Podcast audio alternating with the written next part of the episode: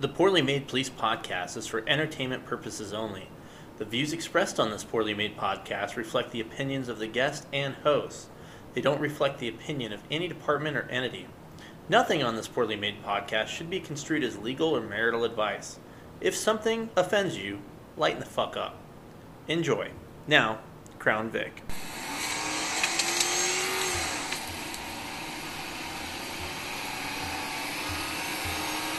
Greetings and welcome to another fine edition of the very poorly made Police Memes podcast.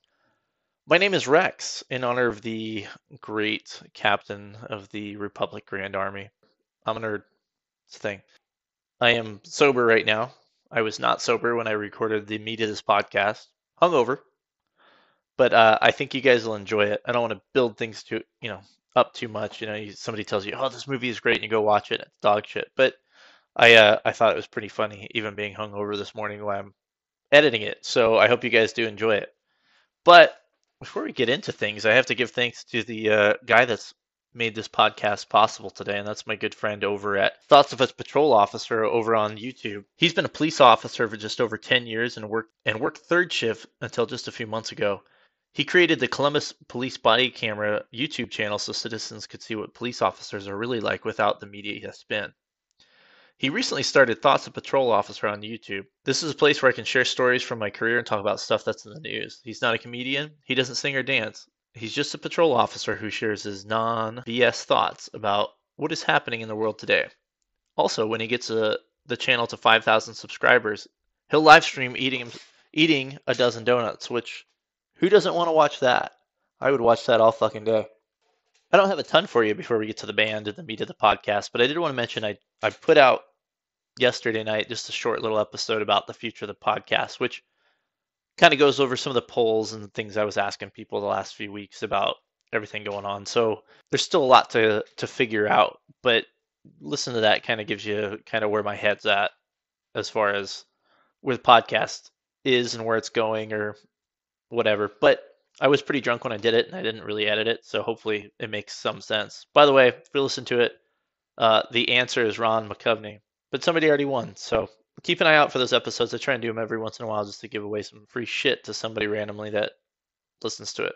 Without further ado, let's get to the fucking band. So we've circled back to Seconds to Say and their song Time and Space. You can find them on the uh, the Instagrams and the Facebooks, and they've got all their songs available on the major streaming platforms, you know, Spotify, Apple Music, all that good stuff. So go check them out. This is Seconds to Say with their song Time and Space, and we'll be right back with a uh, cop from North Carolina.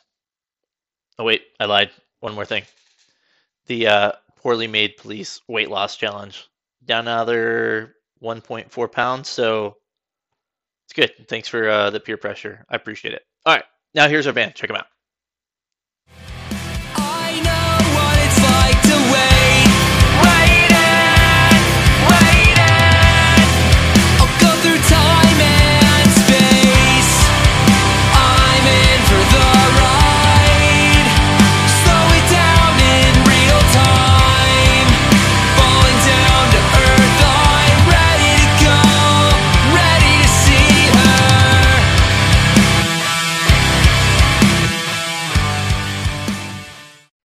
Right, and the uh, moment you've all been waiting for, and yes, I need another intro.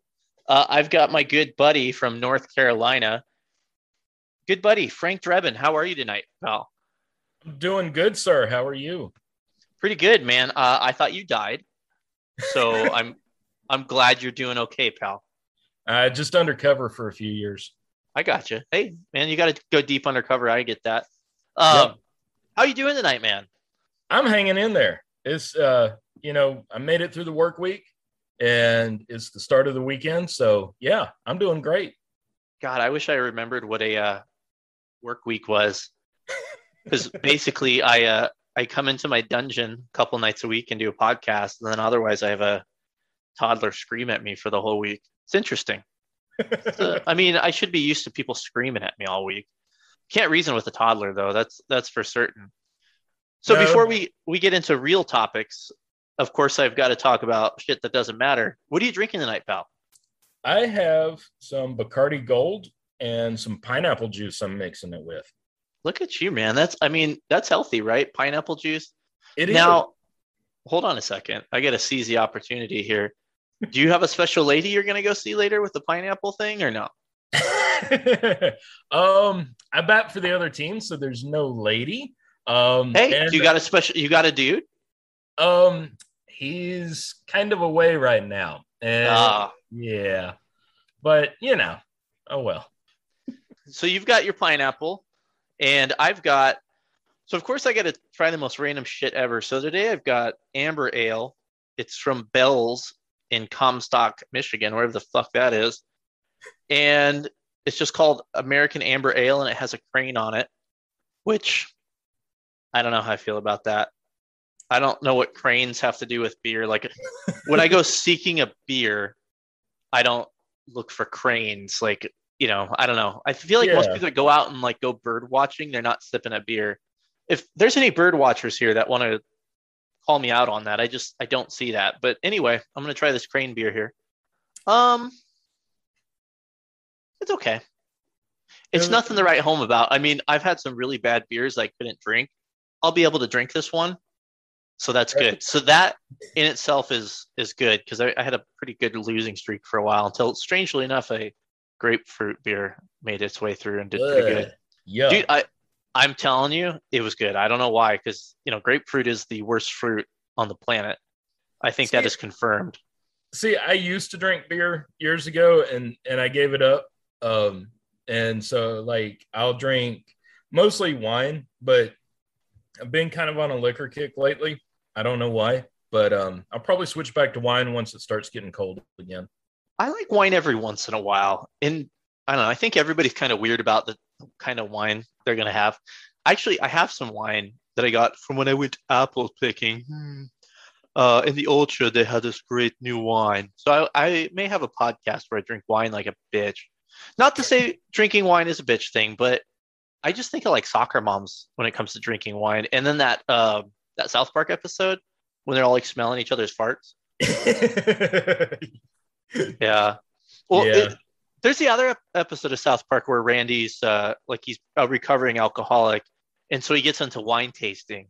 Um, and he, you know, his rationale, and I, I wish I wouldn't butcher the the joke, but it was something along the lines of, uh, "It's classy. It's not. He's not being an alcoholic. He's being classy because it's wine tasting." So, exactly so you're exactly. classy. You are classy. Yeah, yeah. Now I'll tell you if you uh if you decide to try wine, try um some port, which is fortified wine. That shit is pretty easy to drink and it will fuck you up pretty quick if you're not expecting it. Um so yeah, give that a shot. You had me at fucked me up really quick. Um, I wish I could remember the name of it. And when I go back to Colorado, I definitely know they have it in Colorado. I'll, I'll grab a couple bottles of it. But it's it's a red and it it's aged in whiskey bottles and it has some name with buffalo or something.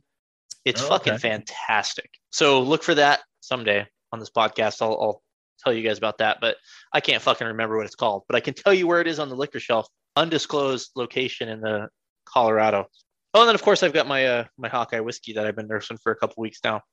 Enough about alcohol, and we're, we're learning lots about each other this uh, so far. Five minutes into this podcast, but we you are. have yeah we are.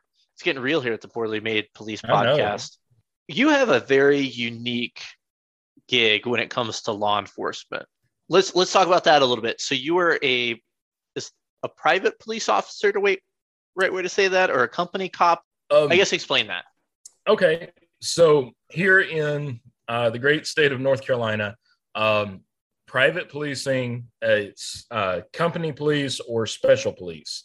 Um, either name can be used; it's interchangeable. But basically, what that is is a privately owned police agency, a, a business um, that is certified by the state as a law enforcement agency and its officers are sworn as police officers with full powers of arrest you know under the state. Um, and basically we we have all the authority that any municipal police agency has anywhere in the state. The difference is that our territorial jurisdiction is only for properties that we are contracted for. So, like, we can be contracted for an apartment complex, we could be contracted for a hospital, uh, schools, um, you know, or if you like, if you owned 500 acres out here in the middle of nowhere in North Carolina and you wanted somebody to patrol that who had powers of arrest, you could contract company police. Um, we have full subject matter jurisdiction wherever we are. Uh, we don't have to call and like get permission before we do anything. Um, so it's it's really kind of cool. You know, we're limited, like I said, in our area because, for instance, if I have a contract for a, a building or parking lot or whatever, and across the street is a 7-Eleven, and I see something going down, you know, at the 7-Eleven, I have as much authority to go over there and arrest somebody as my mother does. So your territorial jurisdiction is very tight, but again, you have full subject matter jurisdiction. With that, I probably have a million questions, and hopefully I remember them all. and, and, and I'll, I'll try and and of course I'm fucking poorly made, so I'm not organized at all. I thought this, this afternoon, oh, I'm gonna write all these questions. I have all these great questions, and here it is in the evening, and I got dick, but that's okay. Well, so, I've rehearsed this whole thing like in my head 20 times already. So I won't remember any of the cool shit that I thought of to say tonight either. That's how that works. Uh-huh. Right. And and I'll tell you, here's some inside the baseball podcast knowledge, not that anybody gives a shit. I can't tell you how many times I've edited a podcast and I said, fuck, this was a perfect opportunity to talk about XYZ. I'll bring it up next time this comes up and then I'll fucking forget. Or you'll you know, it's like the shower argument you have, right? Where you think of like everything great to say in the shower, and yep. when it's time to tum- come on, you're like, oh shit. Either in the shower or in the car on your way to work. Yes. Yep. That's it. So then I just jerk off in the shower instead of doing what I'm supposed to do. But anyway, oh man, how does anybody sponsor this podcast? I, I often wonder that. Anyway, by the if way, I wasn't broke, I would sponsor it. I was actually going to hit you up because I'm like, I think I think we could be onto something. I'm broke too, but that's why I'm taking people's money. Um, by the way, thoughts of police officer. Go check it out on YouTube. Way off topic now. So let, let reel it back in now. Real, real. We got to reel it real. way back in. So, North Carolina, a private cop, company cop, um, special police. Are there other states that do that, or is it just a North Carolina thing? Um, I know for a fact uh, Tennessee has a version of it in their state. Um, I believe Pennsylvania does. Washington, D.C. actually has it as well. I'm not sure if Virginia does. And then, like our neighbor to the south, um, South Carolina, they do not have it at all. And I know, like, anywhere west of the Mississippi is completely foreign and pretend and make, you know, like made up, make believe. yeah, and I have to say, I have to say though, it's it's really interesting to me because I heard about it a while back. There was a cop from Pennsylvania, I believe, that messaged me, and we were going back and forth about it probably about a year ago or so. So if you're listening to this, dude, hit me up. We'll talk. But and then you hit me up when I started, you know, reaching out for people for podcasts. Yeah. And I was like, this is a great thing to talk about. On its face, it seems like a bad thing and I'm not saying that to dog you, obviously, but just from what my experiences are, and my life experience, and in my view of my worldview, is oh, yeah. the, you know, the, and trust me, folks, we've talked about this numerous times. I, I'm, as a former agent of the government, I am not a big fan of the government, but it does seem that policing and law enforcement should be left with, you know, the state. But I'm open minded. So I'm really interested in what you have to say about that. So on that point specifically, how would you counter that if if somebody comes to you and says, you know, the, the state really should be doing law enforcement, not essentially private companies. Right. Um, so I guess the way that I would counter that argument is um well to to give a little further background on company police. We go through the same academy.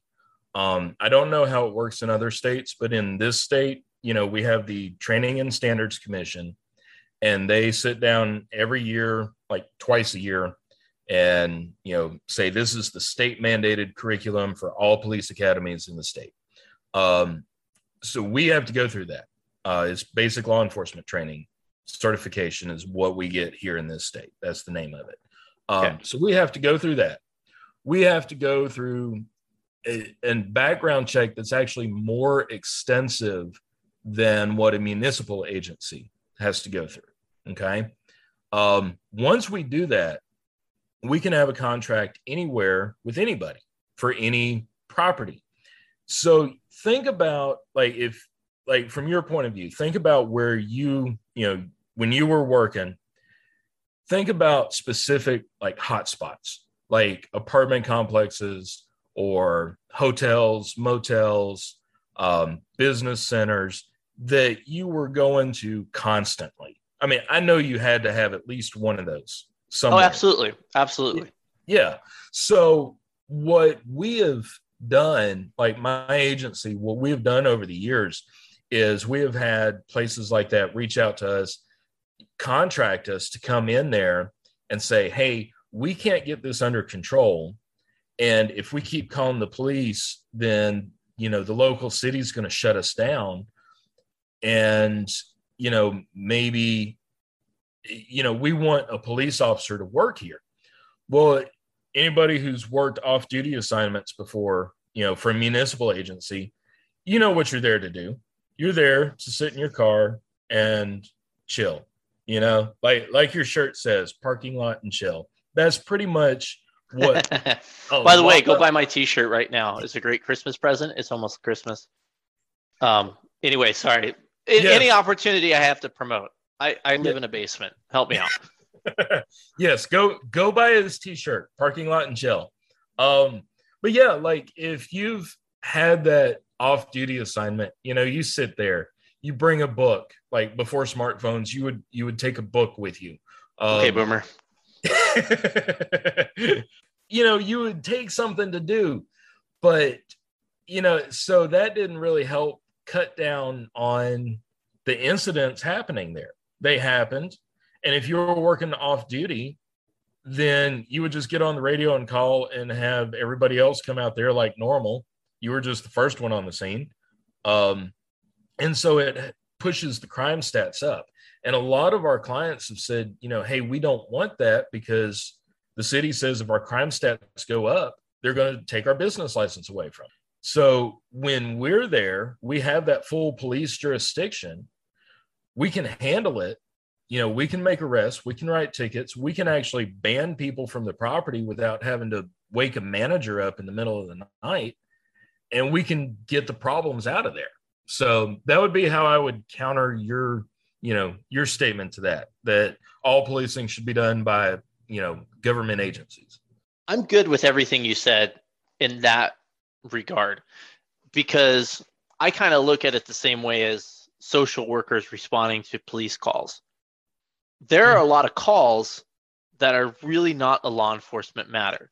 Absolutely. So and so isn't taking their pills. So and so isn't doing this. We that kind of shit. Unless there is a safety issue, why why is the police department going to that? I totally see if it's hey, so and so hasn't taken their pills and they're destroying the house, so they have a knife or blah blah blah. Totally safety issue. Cops should go. Probably should have you know somebody that has that kind of experience to go to those calls too. Yep. Get that. And and that's how I look at that too is, you know, it, it was always I think most cops, especially big city cops, totally get that. You know, you have this fucking shitty motel, shitty apartment complex, and it takes up your whole night because you're just going to call to call to call after that in that same place where having law enforcement there would be great. It would be excellent. Maybe I can I gotta think how I can articulate this because um, I'm obviously not very articulate. But I guess what I'm getting at is more of, you know what? Before I I I'm gonna ask the question kind of, but I don't want you to answer it yet because we'll keep talking, and we'll see if it makes sense to me as, as we talk through it. If that's good, cool with you. Sure. So, but basically, what I'm getting at though is you know the the law is basically in the hands of the government. The government controls the law and things like that. I guess when a private company basically directs cops to go out and enforce the law or why didn't I fucking write this down? Because I had this like masterfully thought out how the way I was going to ask you this. Because it it's one of those things. If you don't say it right, it's not going to make sense. But right, uh, I guess the point I'm getting at is, it, it seems like there is a chance for corruption. Now I say this out loud, and then I I, I recant my thought. But there's a no. chance for there is a chance for corruption because it is a private company. But then I think out loud and say that out loud. I'm like, well, it is the fucking government. The government also could be corrupt.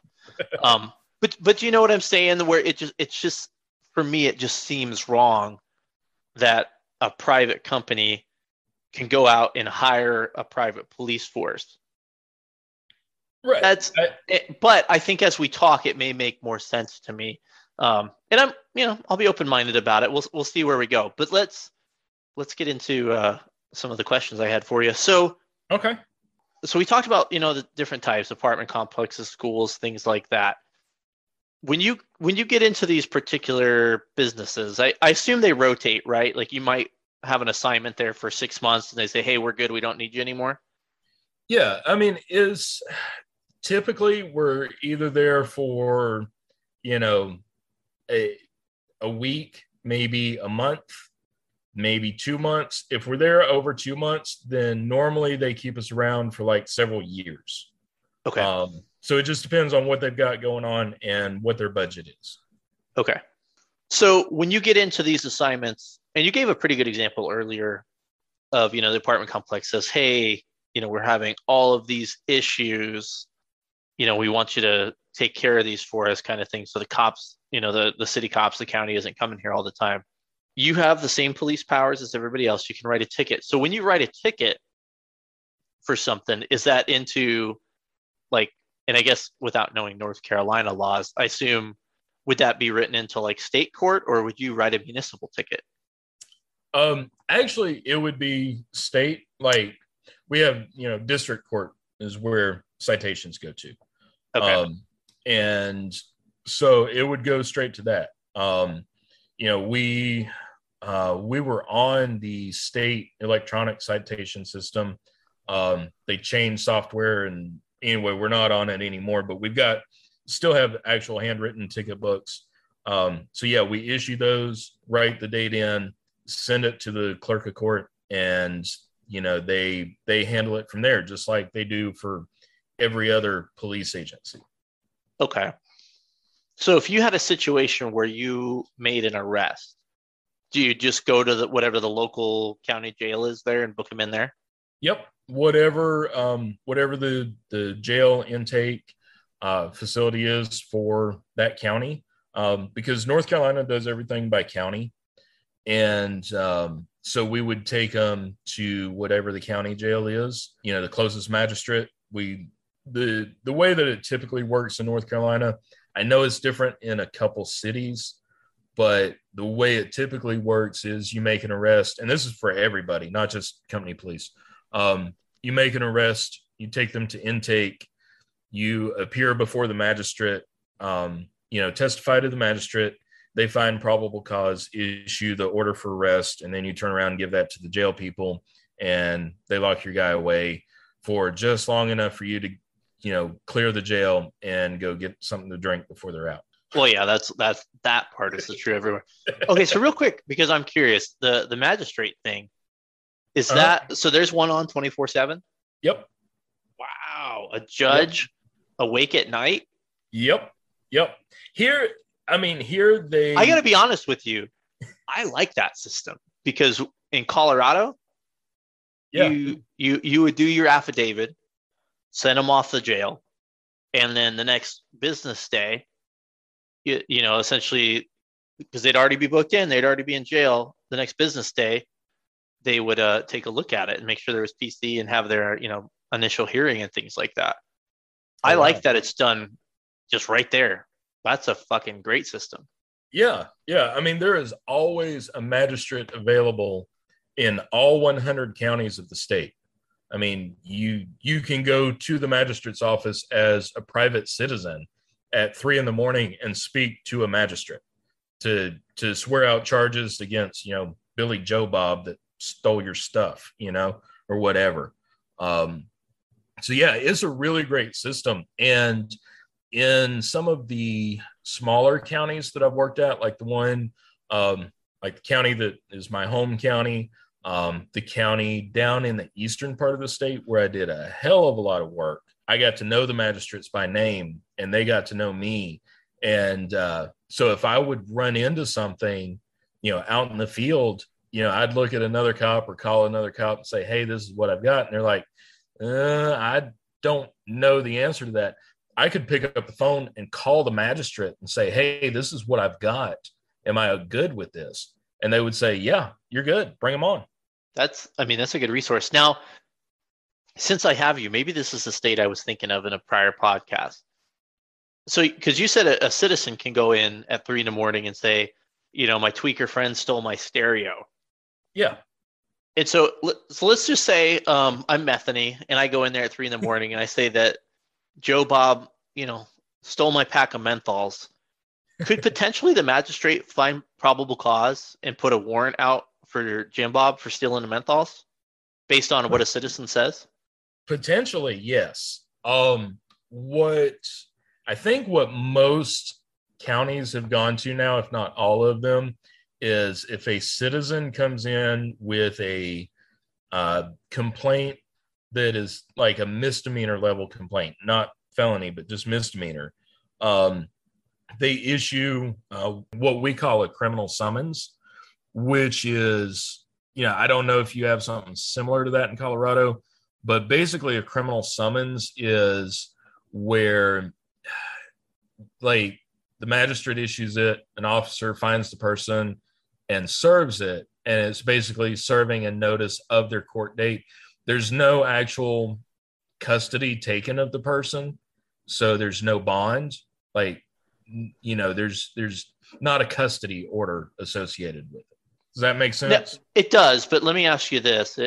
And me, if you don't know, let me know. But so let's say Metheny goes in there and the judge is like, can the judge essentially say, no, this is stupid. I'm not gonna put out a uh, would you call it again? A uh, criminal summons. Uh, uh, yeah, the judge says, "I uh, no, this is stupid. I'm not putting out a criminal summons." Or will will they put a criminal summons out for everything?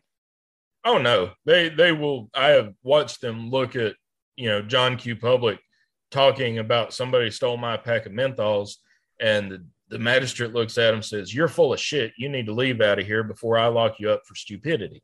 I mean, I have seen okay. that happen okay. I just wanted to make sure it wasn't something because, and it is interesting talking to cops in other places, but for instance, like a protection order in Colorado, mm-hmm. you go in and you say, Yeah, I want a protection order from so and so. And you have to have something, but if you have something, they will grant a temporary protection order. And right. the the person has to be served with it, and then there's a court order to determine if it becomes permanent. And yep. you have to have something, but I don't think it's very much. Uh, I look at that type of stuff, and I, I just I'm curious if people in other places just can kind of walk in and say such and you know such and stuff. i'm dude, I went for a jog before this, and the liquor is just hitting me super hard, way harder than it normally does. So I'm like fucking seeing double right now. So this is going to be a great interview. Um, All right, I strike that question from the record. Fuck me. But okay, no, I mean that. No, it makes sense to me now. Yeah. Well, yeah, because yeah, I mean, you know, with protection orders, that's very similar to how it's done here. Um, you know, because because North Carolina, like, there is one law on the books that says an officer shall arrest, and that is the violation of a here is uh, General Statute Chapter 50, Section B, which is Domestic Violence Protection Order. Um, if that's been issued against a person and an officer finds that person in violation of that order, then that officer must arrest the person violating that order. Do you guys have mandatory arrest on domestic violence itself? Not on domestic violence itself. Um, some agencies in some jurisdictions might have policy to do that. But as far as the statutes, no, we don't have a statute. I mean, not that I'm aware of, unless if they've updated something in the last few months um, that says, you know, thou shalt arrest if you respond to a domestic. And see, this is the second cop I've talked to. And the, the other guy was in Idaho. Dude, I thought I thought DV mandatory arrest was pretty much fucking everywhere. Turns out it's not. But that's a that's a discussion for another day. So because we're talking about what you do. Interesting. So the company that you work for, are, are, there a bunch of different companies that do this type of private police or there, company police? There are. Um, there's a, a bunch in North Carolina. I don't know the exact number anymore.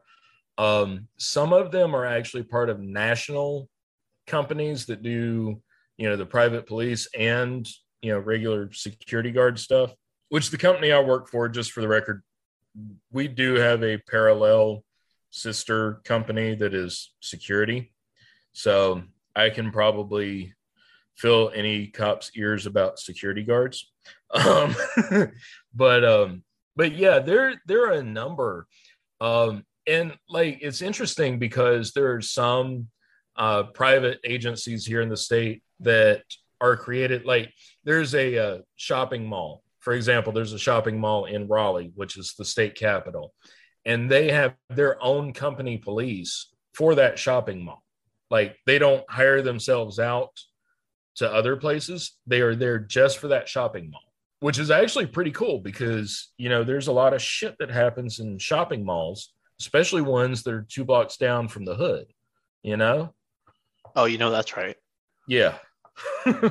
so I can yeah. I can attest to that. okay.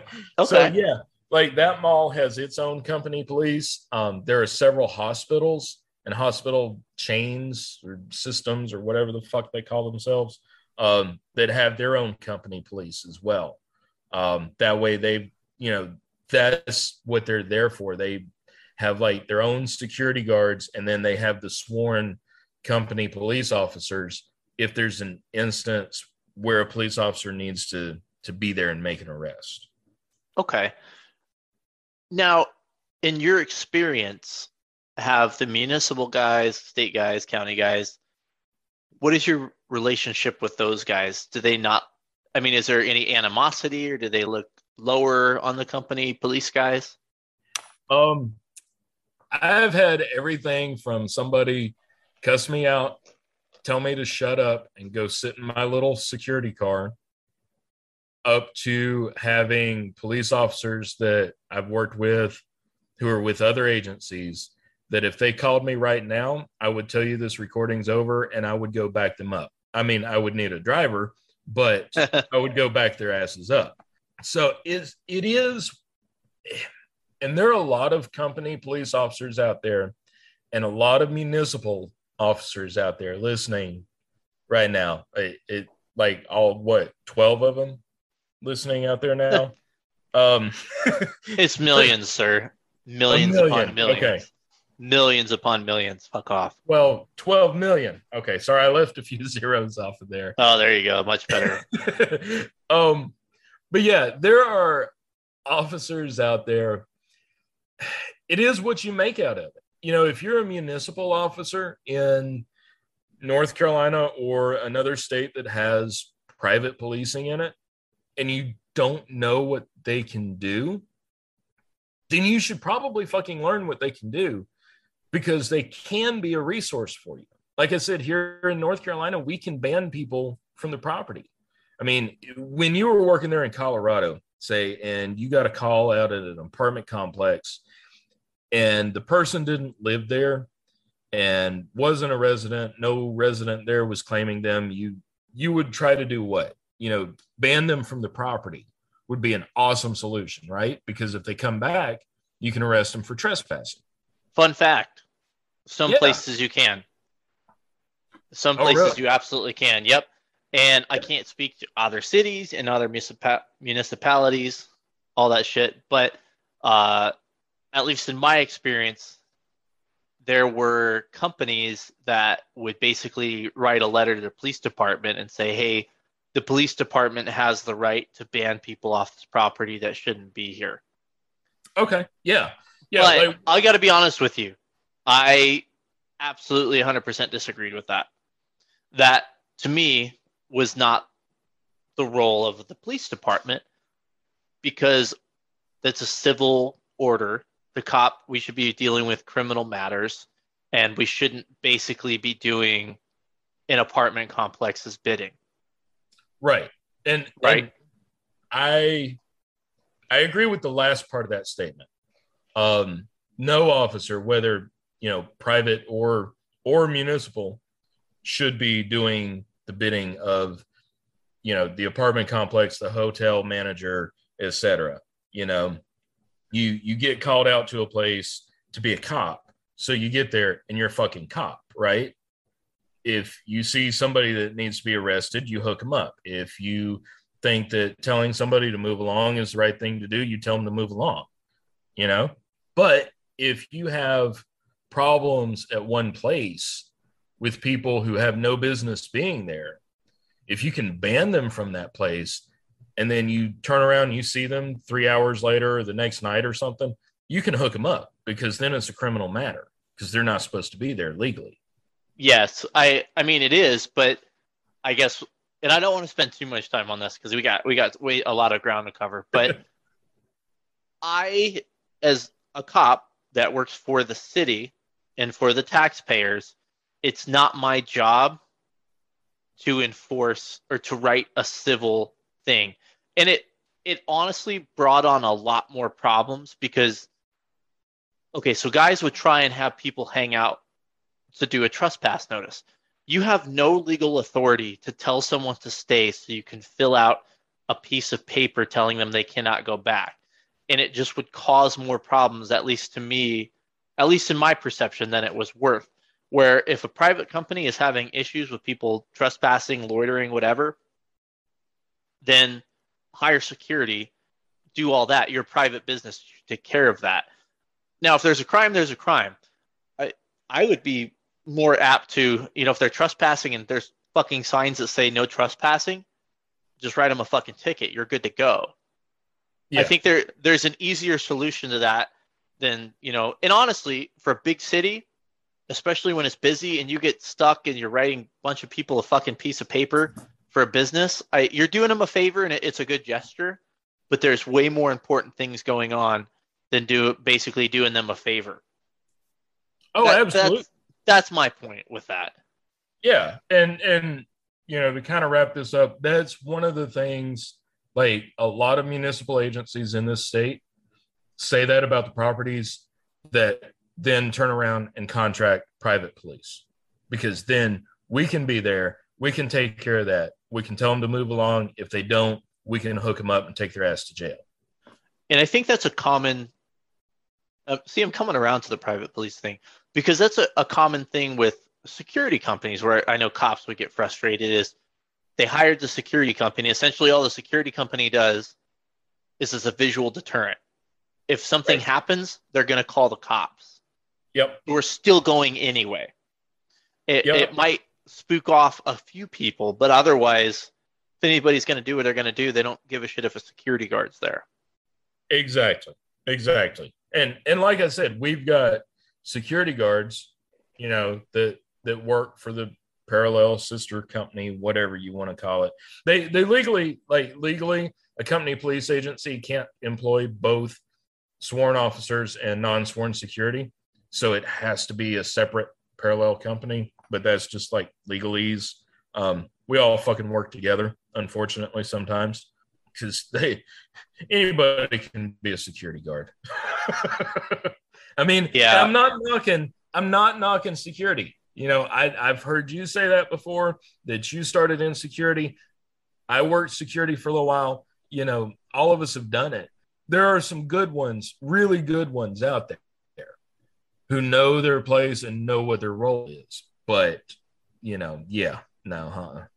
Yeah, and I, I was honestly surprised.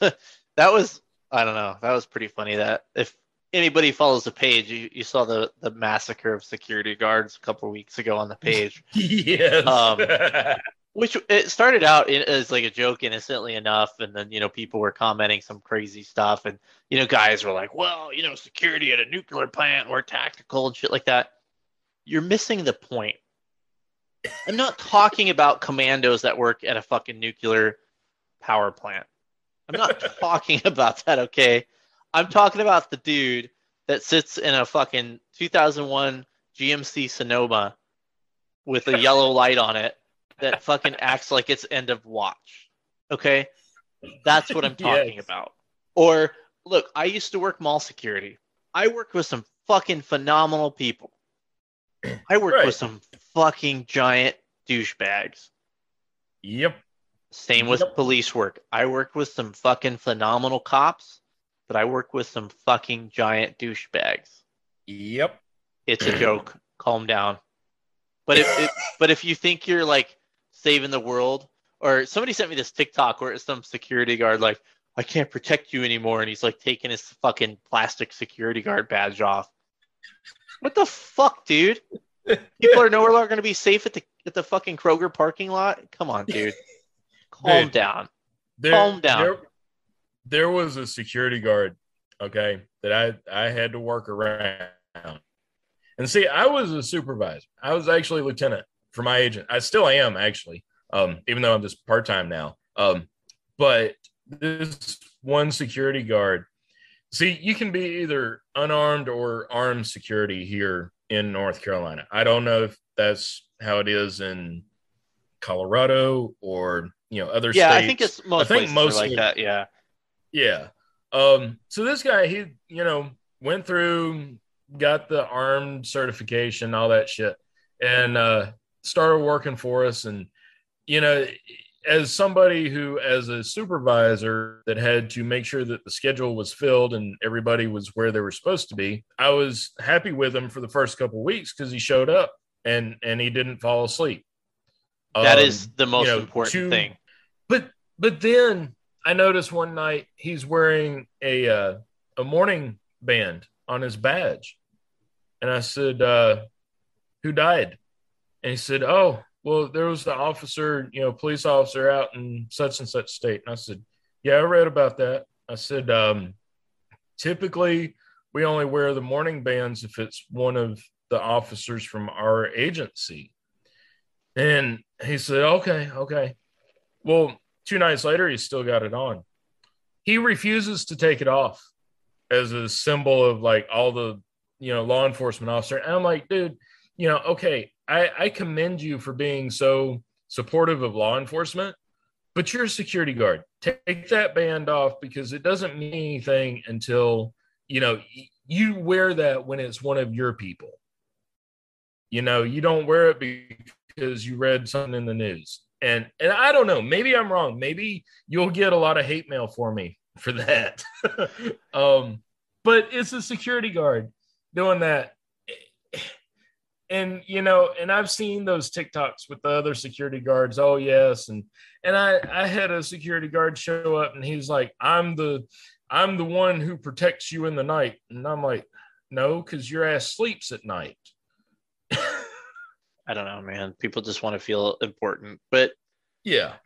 here we get so I guess we had kind of some similar experiences because I I started as like a like a line security officer, man, part-time working nights and I ended up uh before I left being in a management role. And I will tell you, fucking working management at one of these fucking sites and you're on a salary Oh God. Oh fuck sucks. my life. I work so many fucking hours. You know, if somebody called in sick, you know, they didn't want you using overtime or you couldn't get anybody to fill it in. So guess who gets to work it because it can't go unfilled? Yep. You do. So you fucking go put a uniform on and you work fucking graveyard shift. And then they compliment you about, oh, your numbers are great.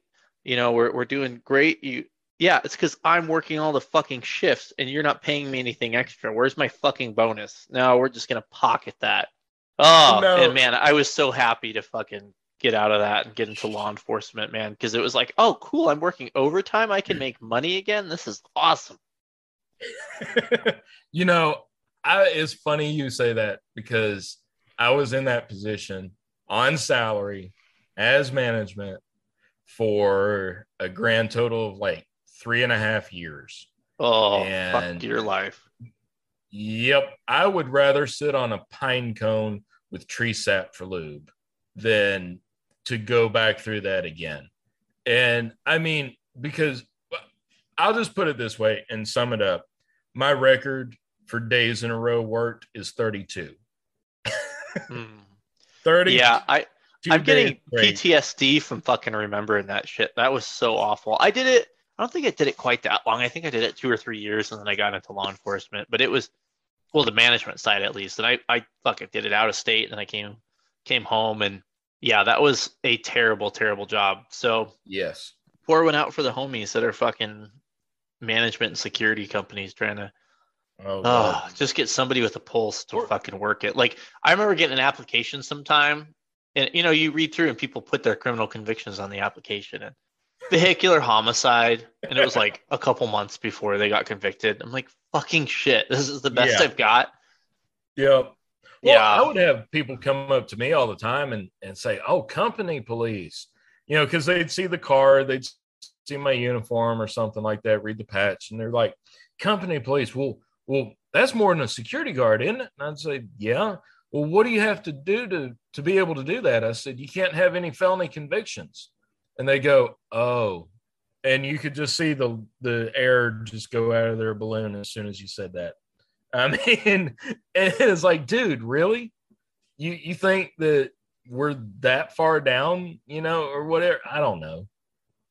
So I guess we should probably get back on track because people are probably getting bored of the security war stories. Speaking of war stories, and I feel like I have to I, I have to do a disclaimer, but I I think especially even in your circumstance, people always like hearing like a good a good story, and it, it's not the fucking you know the guy in the 7-Eleven you know asking you, but I think other cops like to hear you know what other people go through in different states and shit like that. So, do you got a good story that you want to tell the millions of people out there? Ah, like a funny story or funny or tense or anything, man, or nothing. I don't give a shit if you don't even want to answer. we had a contract down in the eastern part of the state where I think I kind of mentioned earlier, I got to be really good friends with those officers, those people down there. And there was one night, it was at a little motel. I won't say the uh, brand name, but we'll call it Motel 7. Um, Okay. And, so 50 uh, 50 chance for the guess. Exactly. Motel 7. And um, I had been, I had actually gotten like to be off for a couple days, and I go down, and uh, anyway, I'm I'm riding around, and I had an in-car computer, you know, to where I could run all my own shit, you know, run my tags. I was a dispatcher before I was an officer, by the way.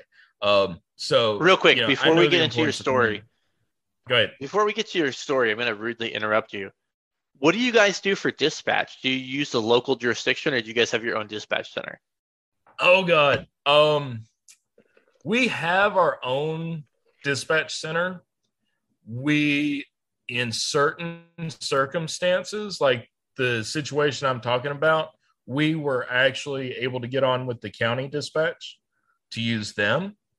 Um, and then this will be another good story.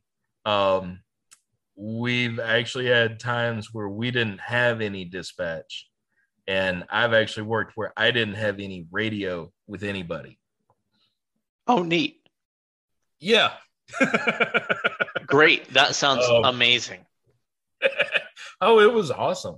Um, so this night, like I come back, I'd been off for three days, so it was like you know having just gotten back from the Cayman Islands or something, and I'm rolling around this Motel Seven, and and people just keep checking in, checking in, and so I run all the tags, like all the tags on all the cars that come in and out of that place, and I caught more shit doing that. So anyway, I go through and like I just get done, and I'm getting ready to go, like just set up and park, and, and just kind of you know, watch the place for a little bit. And I see this uh, pickup truck was parked way down on one of the lots, and it wasn't there like three minutes before. So I pull down there you know, pull past it, run the tag, and this guy's getting out of it. Well, there's so many cars I had to like back up to turn around and all that shit. Anyway, guy comes up to me, asks where the front office is. I'm like, um, the front office is up at the front where you drove past. And he's like, Oh, you think it's up front? And I said, Yeah, pretty sure. Well, my computer's making all kinds of chirps and whistles. I mean, it sounds like R2D2 having a meltdown. Um, Well, yes. I'm gonna I'm gonna edit out my R2D2 impression, but go on. No, leave it in. Um, Oh, you know I'm not taking it out. You know I'm not. I I know it's poorly made. Um, but but anyway, so he's like going up to the office, and so I like pulled the computer screen up because I just kind of closed it down a little bit in case if something popped up, and you know, like he saw it through my window or something. And anyway, I lift it up, and it's coming back stolen vehicle, and I'm like, okay, and I read over it, read the description. Yeah, that's the vehicle is stolen. And then I read the notes, and it's uh, connected to a theft of two automatic carbine rifles from the neighboring county sheriff's department car, like one of their cars. And it turned out to be the sheriff of the neighboring county had his car broken into, and his two fully automatic carbines were stolen out of the trunk of his unmarked car Oof. along with this truck that belonged to his next door neighbor. and so I get on the radio and I'm like, um, guys, I've got this vehicle here. I don't know if y'all, you know, had any bolos on it. And everybody goes, you know, without saying holy shit, everybody said holy shit over the radio. And uh, so they're they're trying to come in. Everybody's shorthanded that night. Everybody's on the complete opposite side of town because it was kind of a smaller agency. Um, well, the guy goes in to try to, you know, get a room. Well, hell, by the time we've got a plan to take him down, he's coming back out to look for another place because they didn't have any rooms to rent him. I had to jump out and and I like pulled up. I got on the radio. I said, "He's coming out now. You know, he's getting ready to leave. I'm going to grab him." And I jump out of the car and I said, "Hey, buddy, come here." And he actually walks over to me and uh, I put him on the hood of the car and cuffed him up right there. And um, he wound up going to federal court. He got federal charges on that um, for stealing the uh, automatic weapons because they only So- recovered one of them. So he didn't give you any trouble at all, huh? He he actually didn't. I think if I'd have given him like a little more time to think about it, he might have. But he didn't give me any trouble that time. Um, that you was said something that that triggered something, and it's one of those things I wanted to talk about in a prior podcast, but now we're going to talk about it right now. sweet. Giving him time to think about something. Don't. Do not. Except that's the problem we have with policing right now. Um, anybody that's seen like the force science stuff and like the OODA loop stuff, right? Get them out of their Yeah. fucking OODA loop. Yep. That saves lives. But now, you know, now we're doing shit that contradicts our chaining. But if anybody wonders, well, why did they act so swiftly or why did they do this or that? Because that's our tactical advantage. Yep. Because if somebody pulls a gun on us, they already know they're going to pull a gun on us, right? They have that jump on the police before we have that. So, you know, that's when that's why cops react when people grab into waistbands or dive in under seats or into seat cushions and shit like that because that's where we know guns are. Yeah. And that's why, you know, you have to kind of you have to seize opportunities when you have it. And When- I just wish the public understood that. Because if you Yeah. give somebody time to think, you give them time to make a plan to hurt you or hurt somebody else. So there's my little there's my little spiel. and and for the for like some of the rookie cops out there who you know are are learning in today's policing world um for one god bless you uh for two you know it's okay to handcuff somebody and then if you determine later that you need to let that person go you can let them go you know Oh, that's not I okay in some state. That's not okay in some states.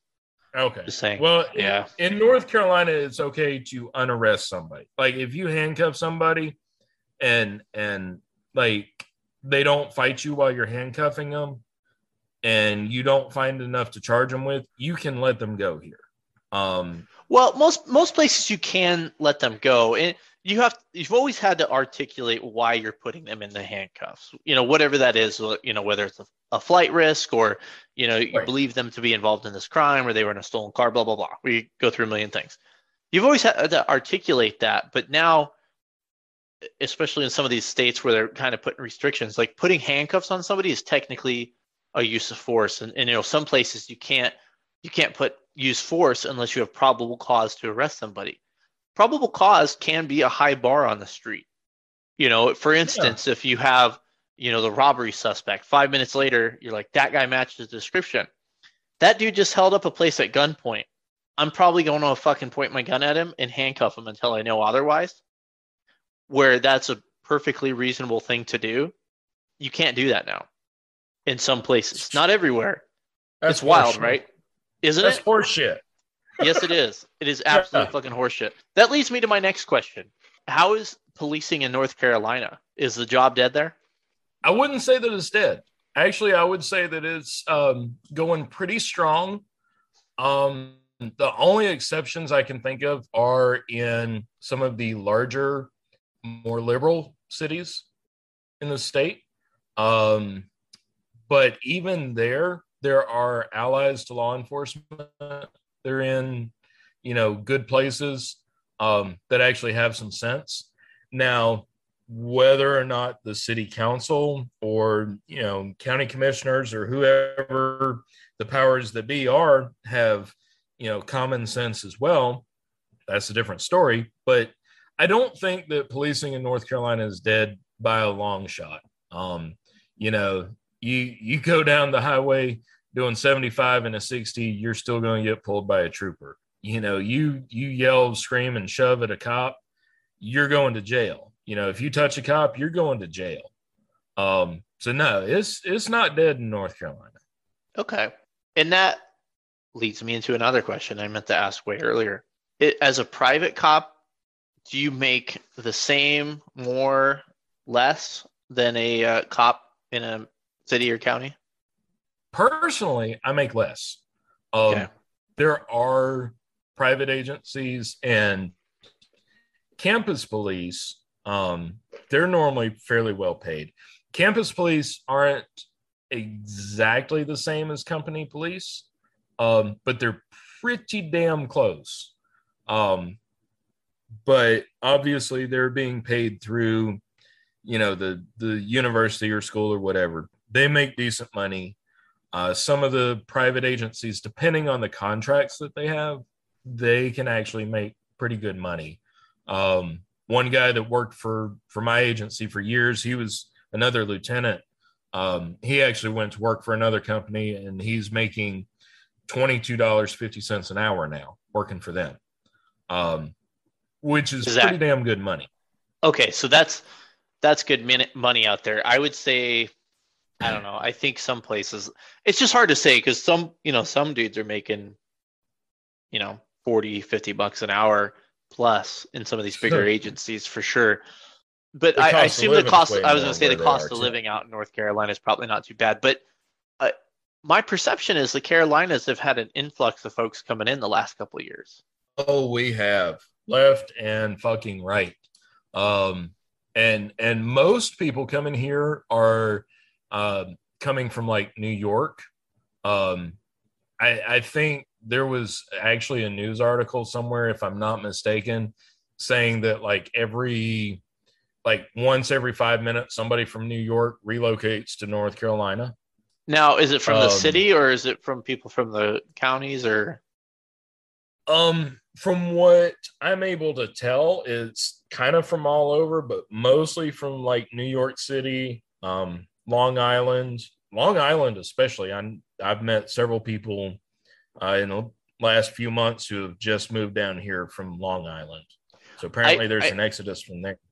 I feel like Long Island for New York is a, a fairly conservative area of New York. Like I have a buddy that just moved to the Carolinas, and he left, you know, a liberal state to. I, I feel like conservative folks are, are moving that way. Where you know, I don't know. I don't want to get too into politics, but I was just curious about the the type of clientele moving to the state, whether that's good or bad. Yeah. Um, I mean, it's it's like from anywhere. It's both. Um, you know, the people that I've met coming here from out of state, um, because one of my assignments, I was actually, um, actually stationed at a state facility uh, that somebody moving here would need to go to at some point. Um, not going to describe it any more than that because I would just get away.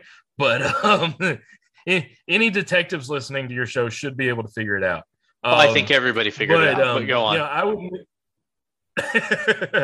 um, but yeah, I mean, people moving in uh, here, they, you know, for the most part, they were nice.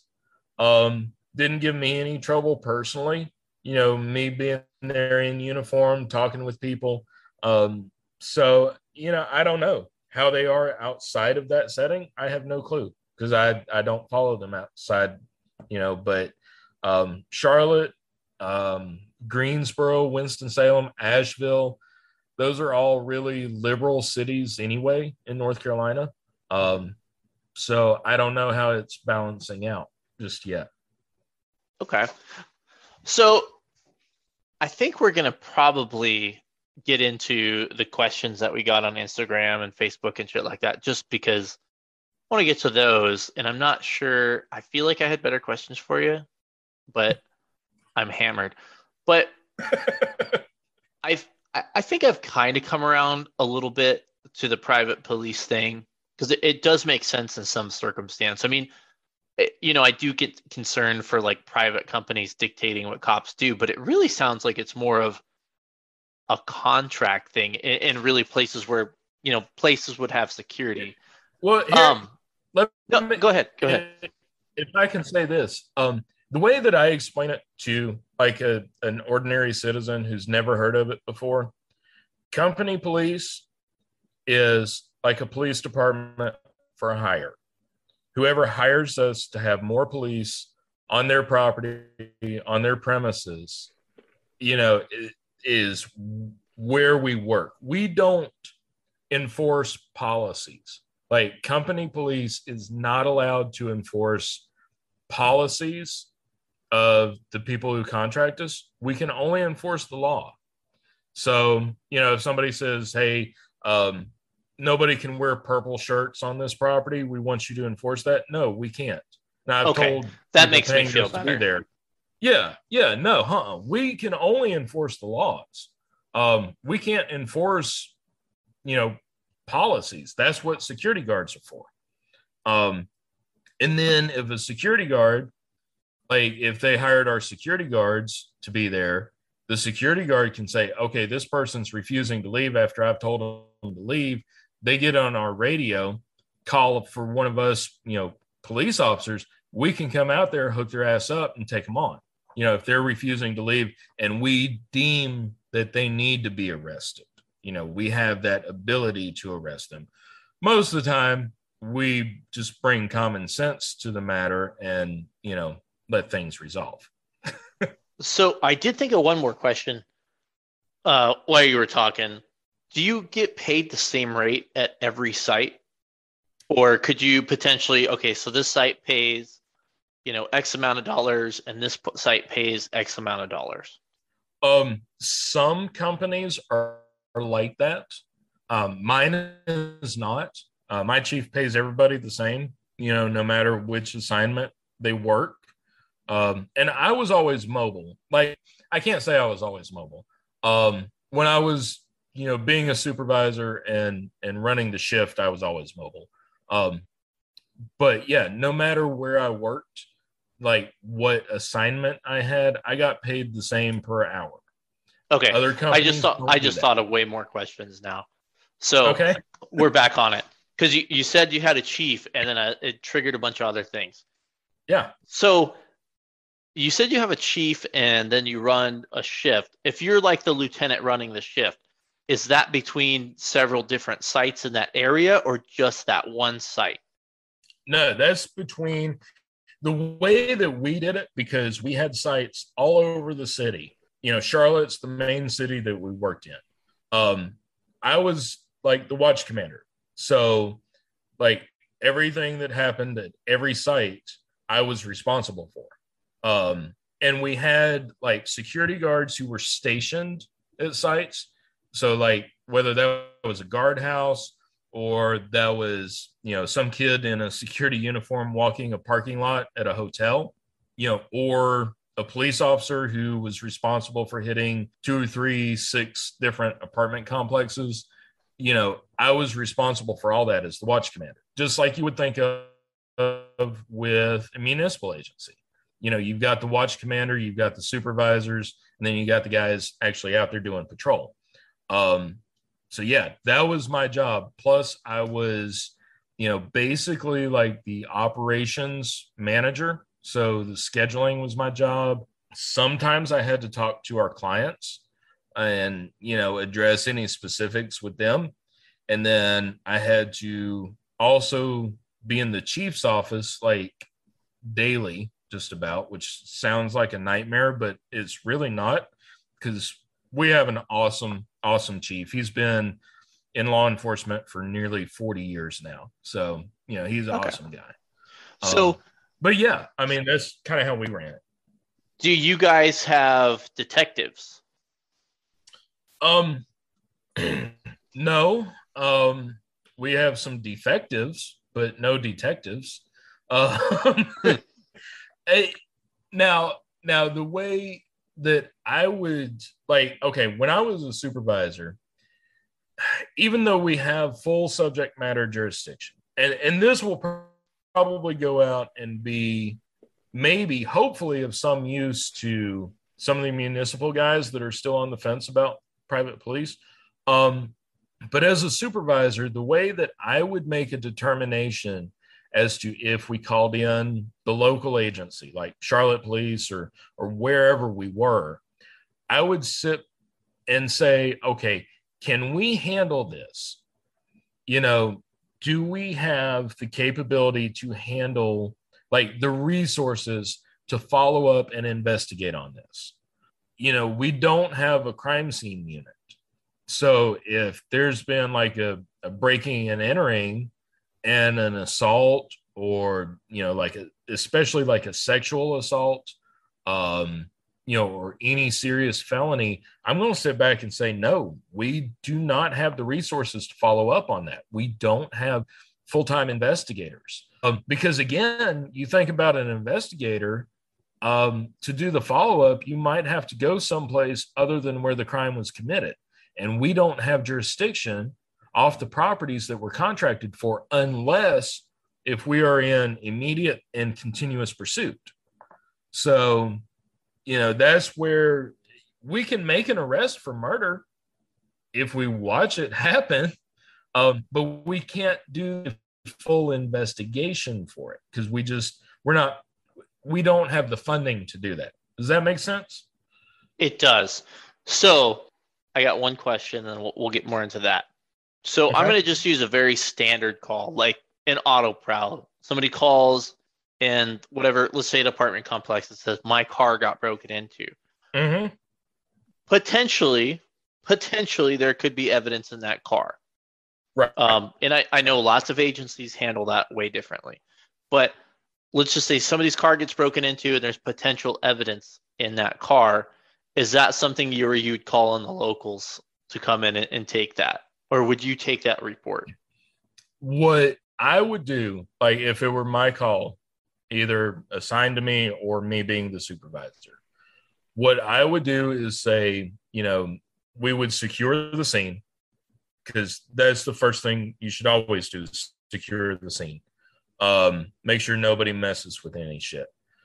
And then I would say, okay, you know, if the window's busted in, if shit's been grabbed around inside, you know, compartment's been open, we don't have a lab to run fingerprints. So if it looks like there could be fingerprints from the suspects in there, I would turn it over to the city department, have them dust for prints and submit them and take care of the follow up. Um, and there might have been another break in to a car, one complex up the street that doesn't contract with us but the city would know about that one as well. So it would actually help them out. You know, I'm not trying to offload a call onto them, but just give them more information. Yeah, it might be another report, um, which we would do a report regardless um, as an agency. But you know, I would look at it and say, do I have the ability to follow up on this? And that was always my rule of thumb as far as are we going to call in an outside agency? Did you have any issues from outside agencies when you called them in to come take something?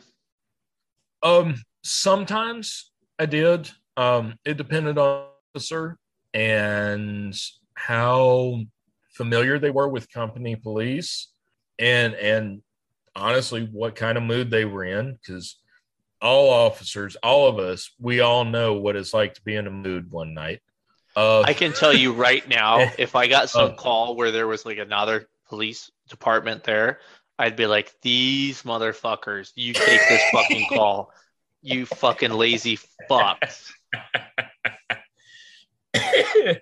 the thing is fact. i'm yeah, yeah. And, and you know what? I would be the same way, honestly. But if I called you and you came to, to my call, when you got there, you would have not only all of the victim's information and a secure crime scene and you know all the paperwork i can give you all the information to make your report writing a hell of a lot easier because you and I are a lot alike. I love to write reports too. Okay. Um, you're going to have all that information there when you show up. Um, if I'm the one that's standing by waiting on you. Um, Fair enough. And, Fair but enough. I understand the feeling, you know, oh, and, it's like honestly listening to this podcast, if I ever get back into law enforcement in a state where there's company police, which is very unlikely at this point, but if I do, I would get it. Okay, I get it. I understand. Yeah. All right. Can I ask you something out of left field? Sure. Go ahead. Okay. So you mentioned earlier in the podcast, um, kind of by accident, based on your pineapple juice, that um, you're gay. Have you yeah. gotten any issues with that from other cops? Never. Never. Wait a second. I thought all cops were a bunch of racist homophobes. Oh my God. I thought I saw that on social media too. Weird. Holy shit. So yeah. weird. I scrolled right past it because it just didn't, yeah, didn't jive.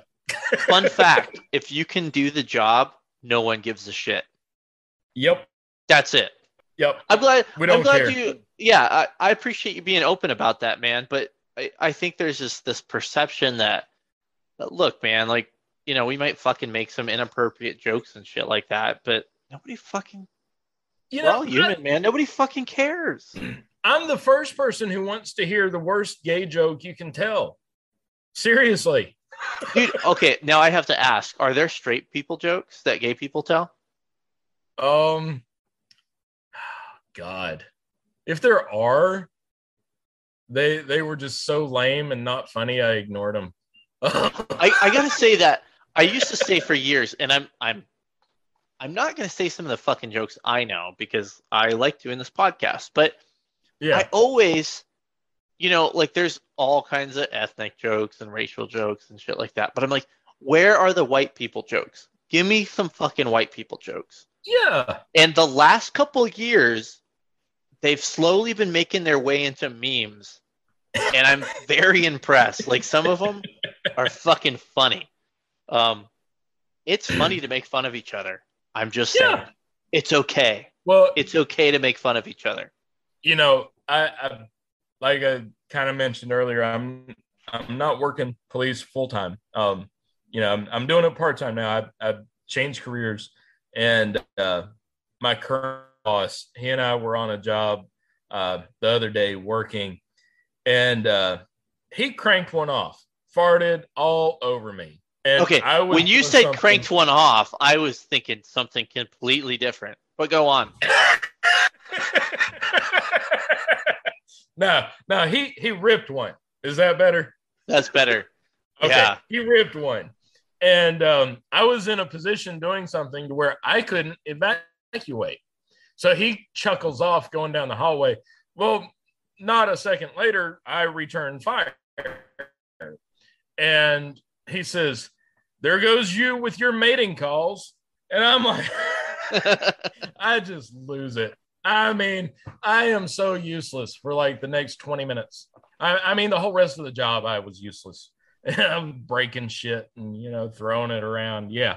So, yeah, I, I love the jokes. And, you know, I've always gotten along with everybody. And, you know, I started off, I think, like I mentioned, um, at a city department, I started off as a dispatcher. And um, that was my first law enforcement job was dispatcher. Um, I had worked as a dispatcher for the county for like EMS and emergency services for two years before that. And everybody there knew I was gay. And so, of course, when I show up at the city, granted, the county has a grand population of 110, 120,000. News gets around pretty quick. Um, they already knew. Some of the officers were kind of like, oh, you're gay? And then I'm like, oh, you're a good dispatcher. You know, you you know your shit. Okay, I don't care. And it was on like that. And and I think today is even better than that. So yeah, I think I don't know. Everybody says that we're like going backwards, but I feel like people are really fucking accepting of things. And uh, I don't know. I really don't like getting to this shit, but like, uh, I I don't know. Like everything else that's going on in the world, like I just I don't think people really care what other people do in the privacy of their own homes. Yeah. I, I think I don't know. You know what? I'm just not even gonna I'm drunk and I'm gonna say something I regret. So we're just gonna fucking like I know you're oh. gonna be cool, but I'm like, I'm just not gonna say what I'm anything. You can uh uh dim me about it later. I always yeah. say DM by the way. No, I but I'm pretty sure I'm pretty sure it's DM. Some some guy the other day sent me a message. He's like, "Dude, it's DM," and I'm like, "It doesn't matter. It is what it is now, dude. It doesn't matter what it what it actually is. It's it's you part know, of it's part of poorly made police memes lore now." no, on on my other like social media stuff, I'm gonna start saying "dim me." You know, dim just because you made that cool. Yeah. Yeah. Well, I, I haven't it. made anything cool. Trust me. shit. Excuse me. All right. So, okay. Thank you. Um, all right. That was my mating call. So now we've gotten to the point in the podcast where I need to give away some free fucking shit, and we got to get to the questions here. Um, so through an anonymous donor, I was donated some money, a fucking good chunk of money, so I can give away some free shit. I'm not making any money at this. I'm fucking giving it away at cost. Well, I'm not giving it away, but I'm able to give it away at cost thanks to this anonymous donor. So everybody fucking give him a round of applause. Woo! But if you, woohoo, I like it. If you want to name, nominate a buddy, a coworker, um, it's got to be a cop nominating a cop that does a good job, is fucking badass, has been through some shit. It doesn't matter. I mean, I, I don't, you know, I don't want everybody to think you have to get stabbed in the neck to win a T-shirt. I, I've fucking given away shit to all kinds of different people. So if you know somebody you think they deserve something, email me at poorly made police memes at gmail.com and uh, I will put them in for consideration. So, since I'm fucking organized, let me find the email here. All right. First of all, uh, so well, I got to read the first uh, couple sentences where he uh, it inflates my ego. So first of all, I just want to say thank you for making the podcast. I've listened to a few episodes now, and I agree with most everything you say. Yes, I'm always right. Thank you. It is refreshing to know that I'm not the only person that loves the job, but hates what it's become and that it's fucking dead. Uh, there's some personal shit. I'm gonna stick out. All right. Anyways, I'd like to nominate one of my coworkers for the podcast recognition. Uh, he he wants to keep it anonymous, but then he gave his buddy's Xbox name. That is not gonna keep it anonymous. Don't fucking do that. You almost timed him out. Anyway, dumbass. A few months back, uh, he and I were dispatched to a house fire. He was the first on scene, and the house was fully engaged. Engaged, engulfed. Fuck me. he, he learned there was an elderly man on oxygen trapped in the basement. In some total end of watch shit, he runs into the fully engulfed house and carries this dude out to safety. Of course, he downplays the whole thing to play it humble. It was some of the most heroic shit he's ever seen. Aside from that, he's a well-rounded cop that spends his free time and his own money training to just to make himself better. He's the kind of cop you want with you in damn near any situation that you can think of. Oh, and then let's inflate my ego a little more. Thanks again for what you're doing, man. Uh, I know you miss the job sometimes, but you're helping a lot of cops with memes and podcasts. Fuck, I hope so. I hope I'm doing something. But yeah, dude, uh, congratulations on the uh, guy with Xbox handle. I'm not going to give away because I'm not a Blue Falcon, even though your buddy tried to Blue Falcon you, but he did do the right thing and give you some free shit. So, um, unfortunately, yeah. I don't have a good joke to follow that. I don't know if anybody's listened to the last episode. I did some guy fucking saved a baby from being thrown down, and then I told an awful joke about it. but that's okay. Well, that I guy sounds really, really awesome you know? He does sound awesome. So and actually for the first fucking time ever this dude got to back to me in record time and i'll have a shit order tonight. So oh, um sweet. yeah what did he fucking pick out? Let's see here. He's a smart guy. Yeah. i think he picked out something really good. Uh the shit magnet t-shirt. Yeah that's a good one ah, too. Yeah that's a good, a good one. Classic. You know i I need to actually like spend some money on your shop. Like, yeah, you do. The only thing I fucking ordered from you was last year when you first started, like your your store or whatever, and I ordered the donut mask, and um, it was like just because of the way my face is shaped, which I'm not saying my face is shaped like grotesquely or whatever, but it just didn't fit right. And besides, I hate wearing masks anyway, but I've still got it and it's in good shape. But I need to buy something else. You do need to buy something else. Yeah, I. Here's the thing. I didn't really want to make masks, but I'm like, people are gonna fucking have to wear them. I might as well make some poorly made mask. Um, I'm sorry about your grotesque face, and that didn't work. But um, most everybody else liked them, so must just be a problem with you. No big deal. It just didn't fit, you know. Okay, all right.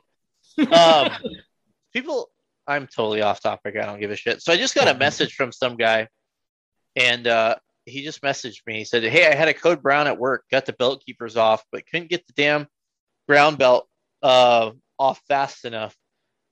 Can you make a meme about this?" So basically, this dude just confessed that he shit his pants to me. Oh um, my god! And I will make a meme for you, buddy. I've everybody shit their pants. You've shit your pants before, right? Everybody shit their pants. I have, but never working. Um, I was always at home, and there was always a bottle of wine or two involved. Um, like that's pretty intense, time. bro. That's pretty intense. Mine was just because I took my dog for a walk and I couldn't get to a bathroom in time. But fuck, man, you need to talk to somebody that, about your alcoholism. Now, now I'll tell you, there was one night, um, like I was starving. I hadn't eaten all day, and it was like going on ten o'clock, and I had this pizza that I'd picked up at like, you know, 8:30 or whatever. And I finally got a chance to sit and eat it. Like I had a little hiding spot I went to. You know, I was still doing my job because I was at a place I was supposed to be at. And uh, I ate like three slices and my stomach said, "Oh." Oh, that is the worst when you're just kind of sitting there innocently and it just makes that that noise and you're like I am going to shit my pants in 30 seconds. Now, see, here's the cool thing.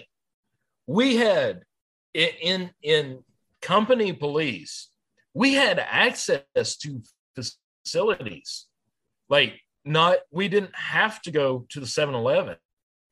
You know, that even though we nice. didn't have a station, we could go to some nice places. The problem is the nice place that I had access to was at least 12 minutes away at like, you know, lights and siren speed. And, and uh, so I texted my dispatcher, just emoji, you know, lights, siren, shitter. and she, she couldn't say anything over the radio. and I went there and I pulled in that parking lot sideways and I had the keys out because I had like the master set of keys to get in there or whatever. And I'm pulling off belt keepers, keys, radio, everything. I'm running in there. I like clear it out, make sure that there ain't nobody in there. Now I go in. And just as I'm like in the middle of taking care of things, somebody calls me on the radio. And and I love my dispatcher for this. I trained her right she keyed up before I had a chance to and said, uh, he's he's busy on something right now. Uh, what do you have? and I'll relay it to him. What a hero. Yes. What an absolute hero. Yes. I, I like I said, I was a dispatcher before I became an officer. And you know, I trained her right. By God, I trained her right. Good for you, man. So I maybe this is just like a mental thing, but hear me out. And, and maybe this is bad advice, and I hope nobody shits their pants because of me. I feel like if you take off, the moment you take off your keepers, your ass thinks it's time to shit. I felt like if you just waited till you got into the bathroom to take them off, like if you're like running into the building taking off keepers, I feel like it gives a signal to your butthole that it's time to go. No, no, no. that was my that. experience, at least. Because I, I espe- okay, but hear me out. If if you get to that bathroom and somebody's already in there and you've got your keepers off, I feel like you've set things in motion that can't be undone. well, you know, actually, there there was an officer that that works for my agency um, that texted me today, and he said that he feels as as he gets older, the urge to relieve yourself gets greater when you're in closer proximity to the toilet. Yeah, I'm gonna think- dime my I'm gonna dime my wife out right here. If she's behind on episodes, so she's gonna hear this. She'd be like, "Oh my god, I can't believe you told this." Oh shit! Oh, maybe I shouldn't. Nah, fuck it, I will. I don't give a fuck. So if if we're like driving from somewhere, and I live in the middle of nowhere now, so if we go do anything, we're we're we're on a drive, and man, if we get close to home, it's like she knows it, and her body's like, it's time to poop. It's like a homing beacon. Like, oop, we're within five miles. It's time to poop. This fucking show has gone off the rails. oh Um, my god! Off so- the rails and upside down. Yes. So before we get to the questions I have, I need to do an update. And, and I'm trying not to make this podcast like the fucking MCU where you have to fucking watch every episode. Um, Good because I've missed a few. yeah, I mean, I, I can't look. I put out a lot of shit. Um, I'm actually I'm gonna put. I don't want to talk too much about it because I'm gonna put out a uh, a bonus episode soon that's gonna talk about that. But I did want to update the Texas Twister. I talked about that the last episode. Did you did you hear the last one with the the fella from Texas? Um, no, the last one I listened to was with uh, Officer Parker. Okay. So the we talked about the Texas Twister. Somebody, one of the people slid into my DMs and wanted me to ask him about the Texas Twister. If you go on Urban Dictionary, the first definition basically talks about a a, a blowjob where you're you're given some good twists. Okay. Nothing exciting, right? I was like, this is disappointing. The guy messaged me back and also he's like, well, actually, in your neck if you do it wrong. you know that's right. I do. I love it. You're a good man. So, um, the Texas Twister that he was talking about, I'm going to read just so everybody knows. An advanced sex move where the female bends backwards into a bridge. The male then proceeds to get on top, inserts his penis, and sp- spins himself as like an office chair. I don't think that's possible, kids. Um, I don't know. God, you'd have to be like, That's some pretty atro- acrobatic shit. I mean, like, I, I feel like you would almost have to be like maybe between like two poles, like in a garage or something. And well, like, obviously could not be over the age of 25. no, absolutely not. Unless you do a lot of yoga. And you'd have Yeah. to like really like fucking spin yourself. Unless you're a force user, and then you could just use the force to spin yourself. Um, but I don't think anybody does that. Also, I apologize. I've been watching so much fucking Star Wars lately. I apologize. I love Um, Star Wars. Dude i've been really getting like so i just finished the cartoon clone wars and I've gotten to rebels now and it's really, Oh, really? cool yeah i i and i'm a Just huge Star Wars to. yes i've just i've been busy man and now that i fucking stay at home you know the kid will be watching CoComelon and i'll sneak away on my phone and watch star wars dude, dude it's watched, good it's really good I've watched both of those twice. Okay. Like I, I'm the guy that you don't want to sit down and watch A New Hope with because I know every line.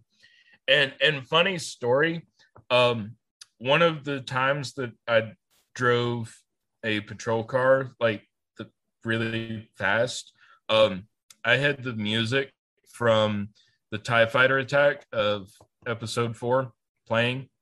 and I think I drove a little bit faster than I should have. Um, but yes, it was fucking awesome. And I don't regret it one bit. I got to be honest with you. You may be one of the few people that appreciates this. The next animal I, I get, like either dog or cat, I'm fucking naming Captain Rex. what a fucking yes. legend, by the way. What a yes. fucking legend. Oh, um, it, I'm not gonna spoil it. Yeah, I haven't. I have not finished fucking Rebels, so do not spoil it for me. Okay. Okay, I won't. I won't then. Um, okay. Yeah. I will cry yeah, if he dies. I'm telling you right now, I'm gonna fucking cry. like a little bitch. Okay. We are way off topic. in the last episode of Rebels. Dude, I was so Trust upset me. at last. I, I was so upset at. Yeah, I have a lot of questions, and that's why I'm trying to get through it so quick. Is like I need to fucking know, but I'm like I need to enjoy it too. When um, when you get done with Rebels, you need to read the um or listen to like I do the uh Thrawn books. Okay. Well, because yeah. I I know in the Mando, um, old uh, what's her name, old Ahsoka Tano, there's yeah. either people turning off the podcast right now or people are really getting into it right now. But old Ahsoka mentions Thrawn, so I'm like, well, I know, I guess he survives. So, but I don't. Yeah. I, I got to be careful.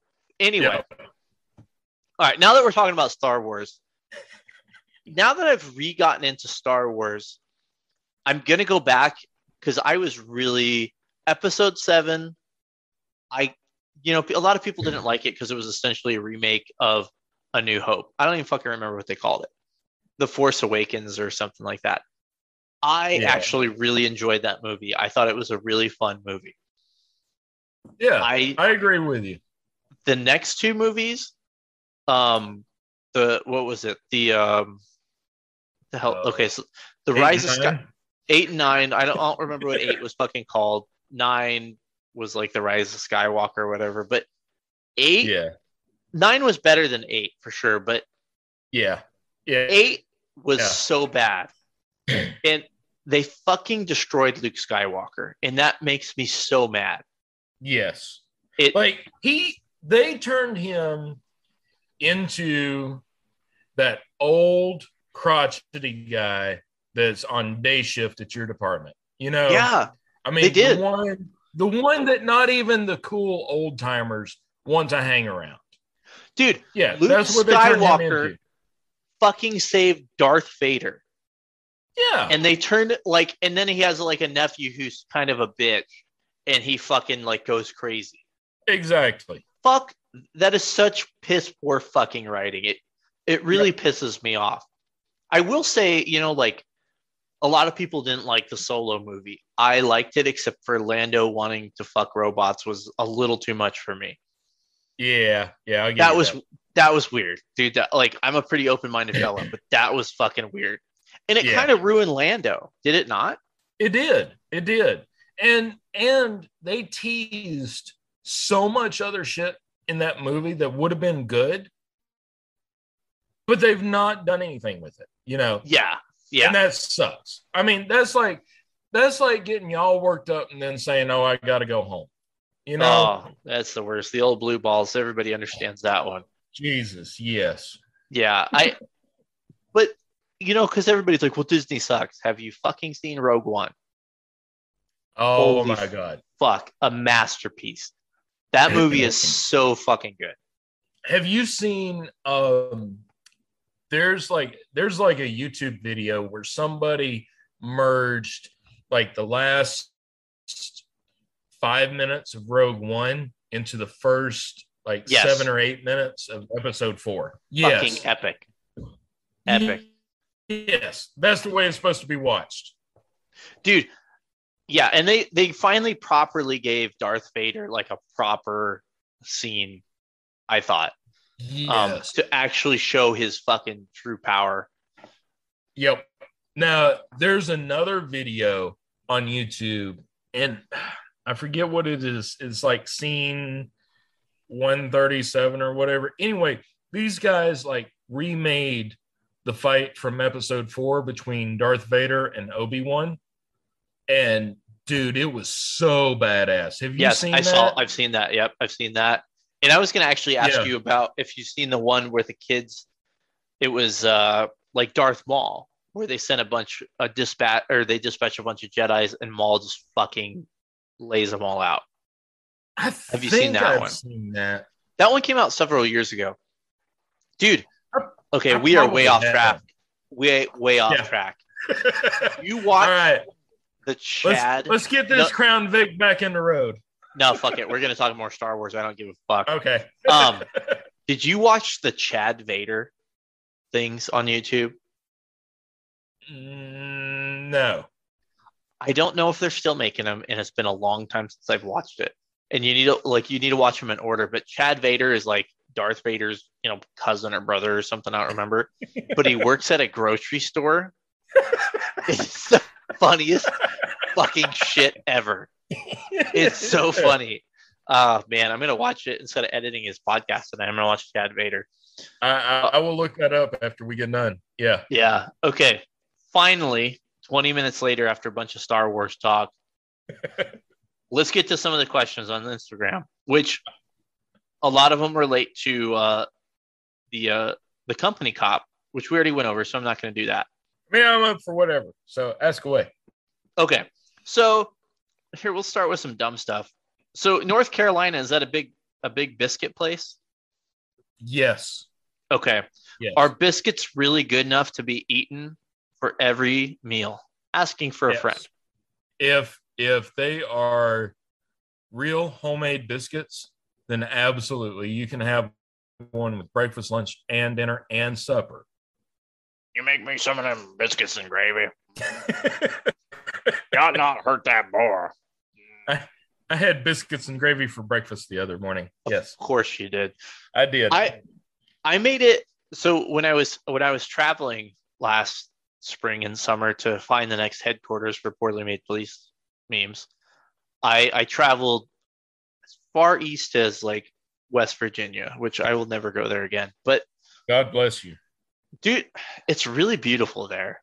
But I got Oh. stories. I, could- I could tell stories. We're gonna say that for another day. But there was a place there at one of the places we stopped, and it was like Biscuit Shack or something like that. I'm like, are biscuits so big out here that there's a whole like different varieties of biscuits? I mean, like, are you like Forrest Gump when it comes to biscuits? yes here in in north carolina like if you go to like i mean we've got you know of course mcdonald's um i don't know if y'all have bojangles out that far A what?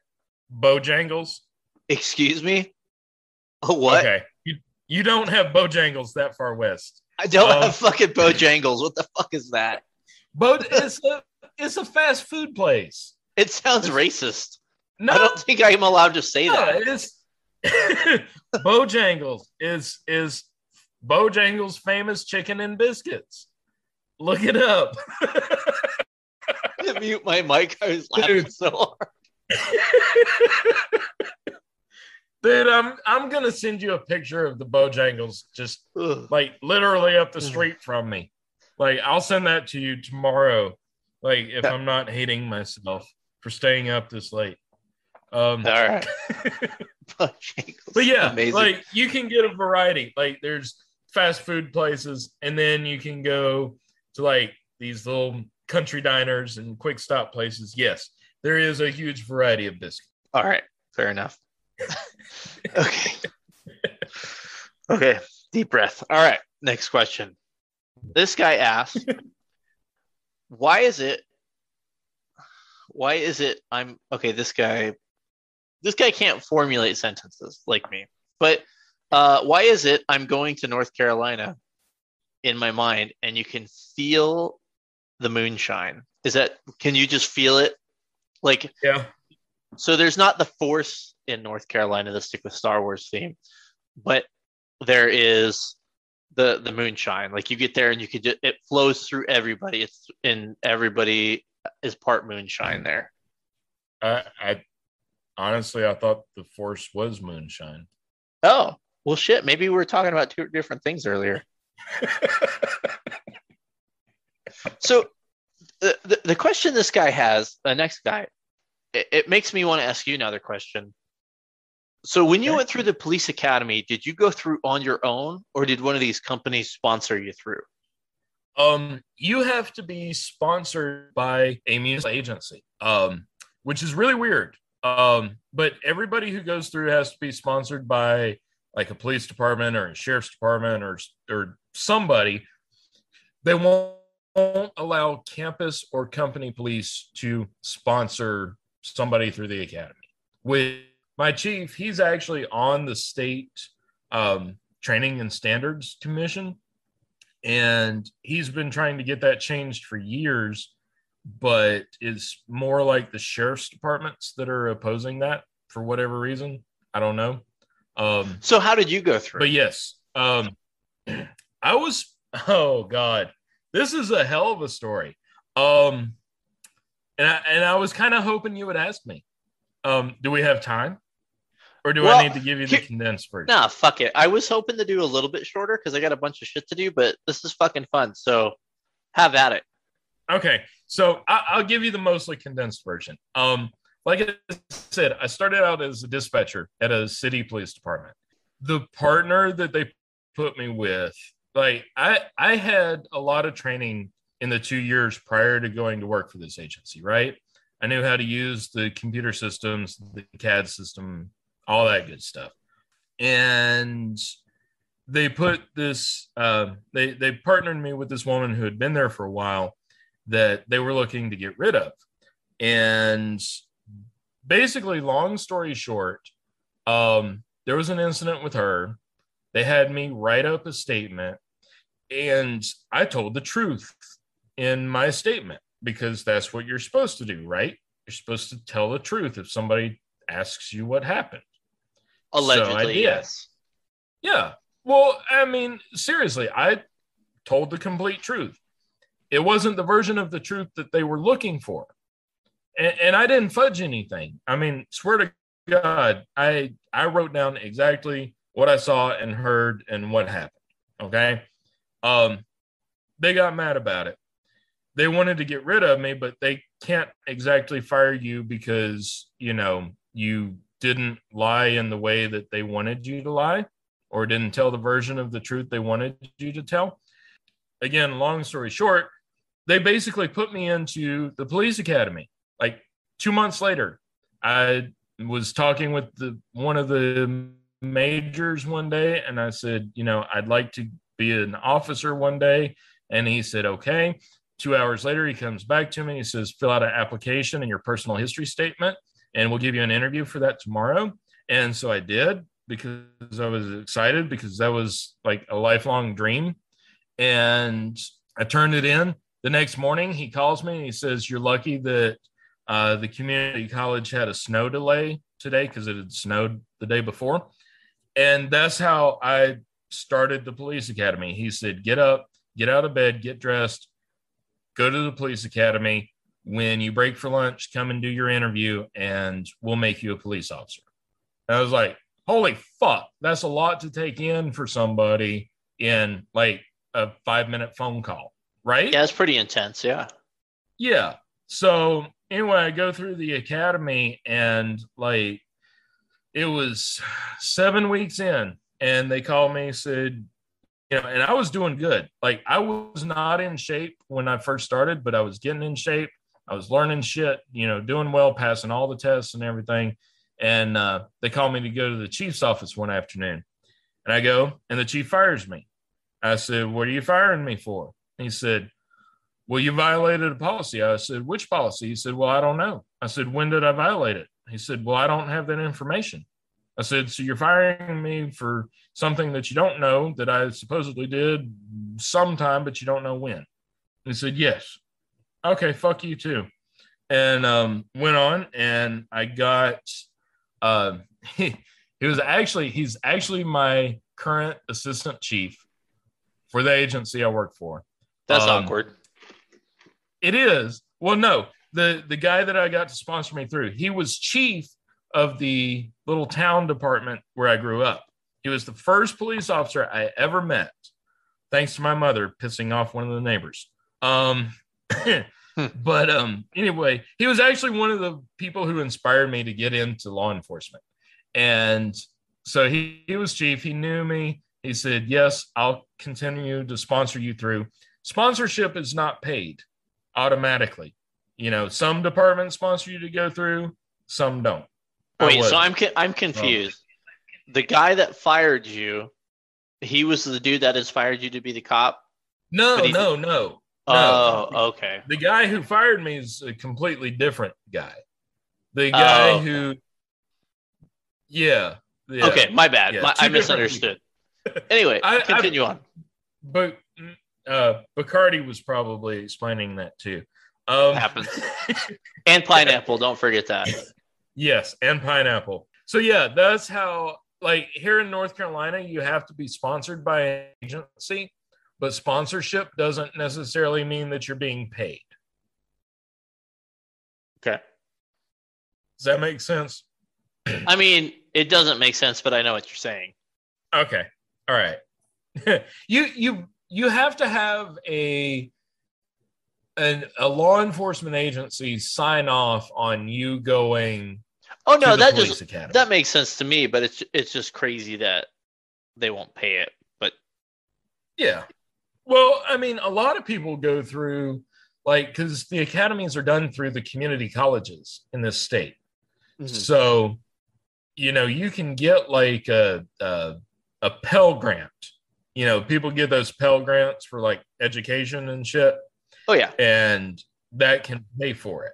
And so you go through, you pay for it, you choose, you know, basic law enforcement training, and you get a police department to sign off that, you know, hey, no, you're not really a bad guy. We think that you might have a chance at maybe making it as a cop. So we're going to sign off and say that we think you're okay to go through the academy. Okay, that makes more sense. Okay, I, go. I, got you now. So so you don't necessarily have to be hired on by the department. Because I was I was gonna circle back I was gonna circle back and ask, well, how do these fucking private companies get anybody if they can't sponsor anybody? Well, it basically the way that they get it is people who do get a sponsorship, but they get it from these little tiny agencies that have like a full-time chief and then like four reserve officers and they're not allowed to have five reserve officers. And so in north carolina you have 364 days from the day that you pass your state test to get sworn in with an agency. Just like if you leave an agency you have 364 days to get sworn in with another agency. Otherwise your certification goes up in the air. Um, it doesn't completely go away immediately, but you have to do some extra shit to get sworn on anywhere else. Okay, I gotcha. So, yeah. what this guy's real question was, because I avoided it, was, excuse me, bless you. Yeah, I'm gonna edit that out. Is uh, no, I'm not. No, you're not. no, I'm not. Uh, I have to say this new mic has a mute on it, so I've been muting lots of perps. But talk about the police academy. I'm doing it in December and I'd love to know more. I'm a little hesitant to say anything because part of it is the adventure. And yeah. I feel like sometimes I've said more on this podcast than I, I think I should because I think there's kind of like a rite of passage. The other part of it is everywhere's different. Like if you get a community college, you may not fucking get smoked like I did in my academy. Some places are living, and, and so without knowing where you go, like, I don't know. What do you just, What do you mean about like? What do you mean by when you said smoked? Like, like just, you fuck up, you run, or you do push-ups, or you do you know fucking burpees or or whatever. Oh yeah, yeah. We did that in my academy too, and I went through community college.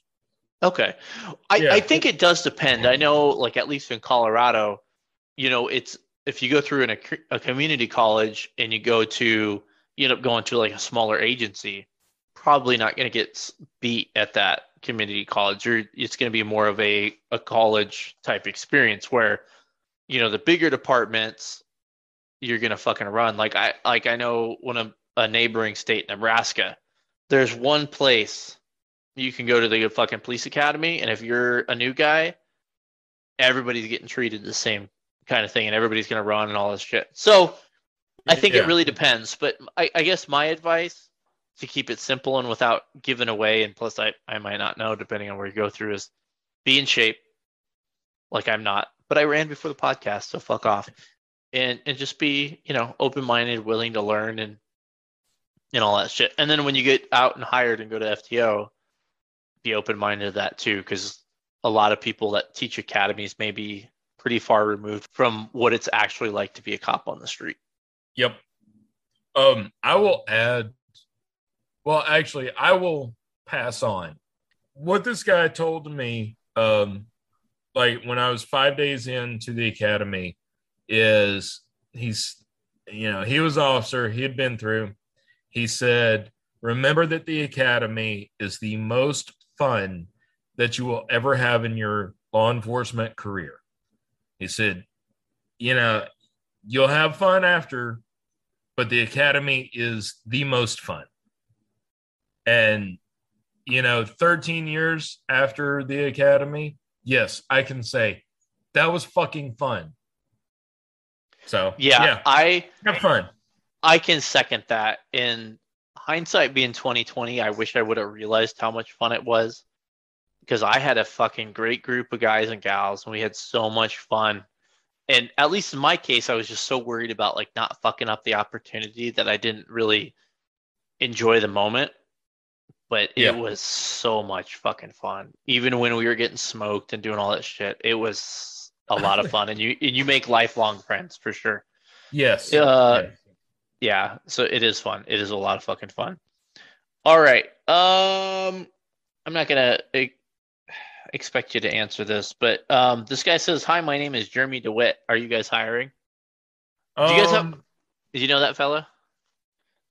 do what? Do you know who Jeremy Dewitte is? No, no idea. Oh man. He's this fella down in Florida that uh is pretends to be a cop. He gets in trouble all the time. I think he's in jail still. Um. All right. Next question. Yeah, dude. You here? Here's a shout out to my boy. Uh, look, check out Popo Medic. He's made some pretty good videos on old Jeremy Dewitte. Jeremy Dewitte. I, I follow him. I follow Popo Medic on uh, Instagram. I actually didn't know who the hell he was until he was on your show. Yeah, he's fucking funny as shit, man. And uh, I'm jumping on the bandwagon because he's gonna make me famous when he's famous. I think, or I'm hoping on that. Um, Yeah. I don't want to be too famous though, but he's he's much more funny uh, than I am and much more creative. But he uh, he will be on a podcast soon, hopefully. The uh, Halloween on Halloween is a podcast night, and uh, we're gonna do a death episode, and it's gonna be good fun. Yeah, I can't fucking wait. Yeah. It's gonna be good. Um, be awesome. Yeah, it's gonna be a good time. Hopefully, or it's gonna be the worst one I've ever done. Uh, I don't know if you have any authority to answer this, but what are some good agencies to work for in North Carolina? Look for smaller towns um, that have shifts of anywhere between seven to 15 officers working per shift. Um, that's about my best advice. Okay, okay, I dig it. All right, so I get a lot of questions about police explorers, and this guy asks, "Are police explorers reliable?" Real quick, I want to touch on this. If you're an explorer listening to this podcast, and, and I think I've said this before, take everything I say with a fucking grain of salt. Okay, and what everybody else says with a grain of salt. Yep. Essentially, if you're an explorer, you're a fucking kid. Yep. Okay. You're looking listening to a podcast with a bunch of fucking grumpy people talking shit. You make your own decisions later on in life. Um, but I, I feel like I get a lot of questions from explorers seeking validation. And COs too. And I'll do a CO episode down the line. You don't Yeah. fucking need validation from me. Like this guy, you know, you ask if if you're you guys are um reliable. I don't know. Are you? I don't fucking know you Yeah. and, and, and explorers they do you know a lot of different things like just i don't know it's a weird thing where and, and i think everyone's guilty of it in this world is is seeking validation sorry i'm getting kind of serious here from all the you know the weird Oh. jokes and the star wars things but Everybody seeks validation. You don't fucking need validation from anyone. If you're a good person and you're doing whatever you want to do, you're not hurting anybody else, who gives a fuck what anybody else thinks of you? Exactly. And There's you know there's some poorly made police advice right there for you. and you know, I never had the opportunity actually to be a police explorer when I was a kid. I uh I was a junior firefighter. Um that might explain some things. I was Uh, gonna say it and you um, did, so it's okay. Great minds think alike. Or or should I say get out of my gutter? yeah. Um, um, uh, it's for the volunteer department. Um, so there weren't any like bunk beds or anything. Um, but uh, you know, I was never able to be a police explorer, but I did a lot of other shit. Um, and I was able to do a lot of shit. Um, I was homeschooled all 12 years. God bless my mother. So I that like gave me the opportunity to do a lot of stuff. Um, what you learn as an explorer or a, a junior firefighter or whatever, just know that there is a hundred times more to learn after that. Just being a junior or an explorer it isn't a real taste of things because like the officers, like if you get to do a ride along, the officer's not going to take you into any type of scene where there is any potential danger for you. Um, so just know there's a lot more to it. And you still have the rest of your life ahead of you. So there's time to change your mind. Yeah. And like if you're a criminal justice major and you never became a cop, you Oh, don't God. understand shit. Nope. Saying. Hey. All right. Um, real quick to Yeah. edit out. Can we take like a real quick pee break? Yeah, take a piss, dude. Go ahead. All right. I'm be actually right back. Yeah, do it. I don't care. Okay. All right. Just a second. I'm about to bust. Now the real question here is should we edit this out? Or should we just have this awkward, awkward silence where my my good friend here Oh, you can fucking still hear me. That's funny. Uh, or my I good friend still here hear you. is taking Oh, a fucking but leak. ready to, to like walk out the room. Um, I don't give a shit whether you leave it in or not. It's up to you. It's poorly made, right? I'll only leave it in if I can hear you take a piss.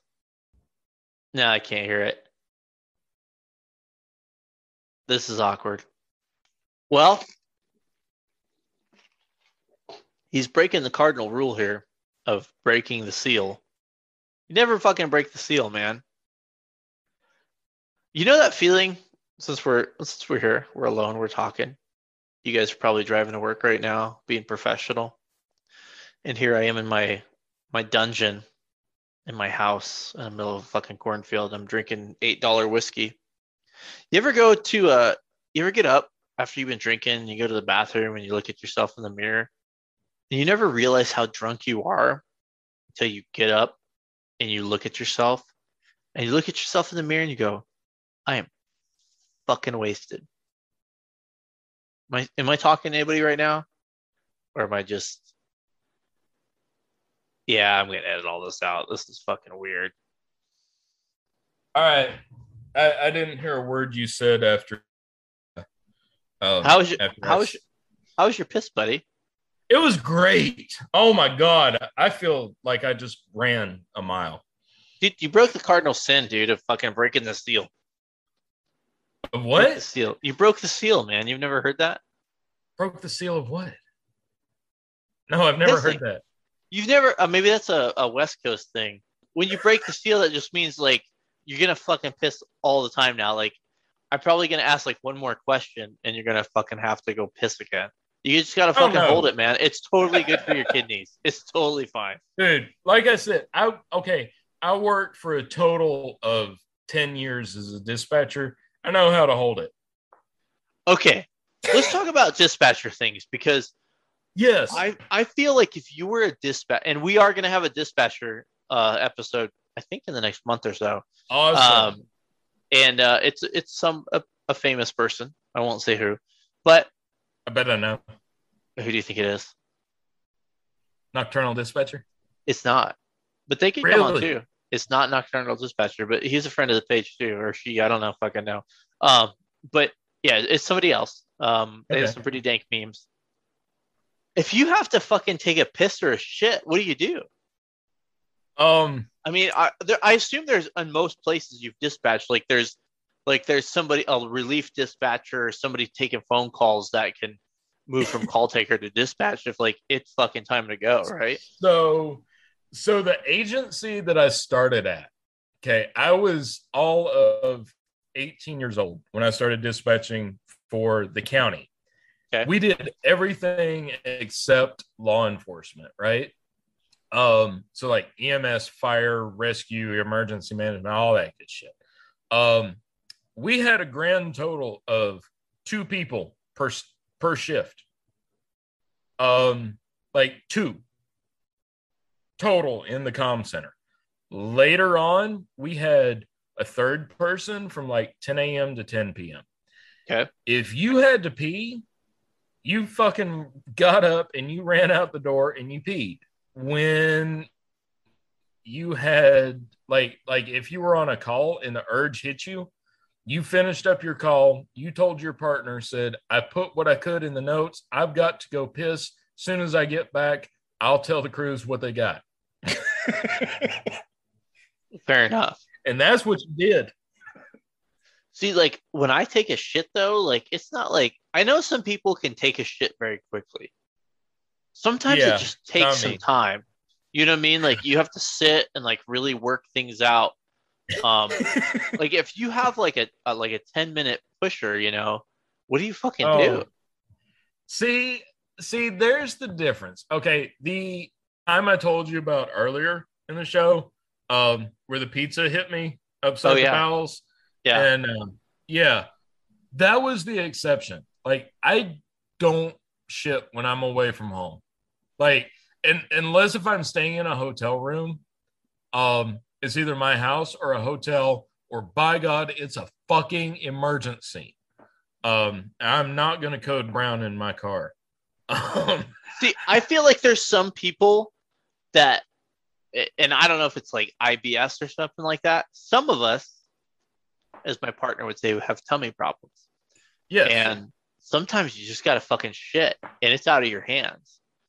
yeah. I mean, I, I, I remember, I'm drunk. I'm just going to tell the story. We were like pretty far away from home and I had to like yell at my kids to shut the fuck up because I need to concentrate on not shitting my pants before I got to the next town to go into the gas station and blow it up.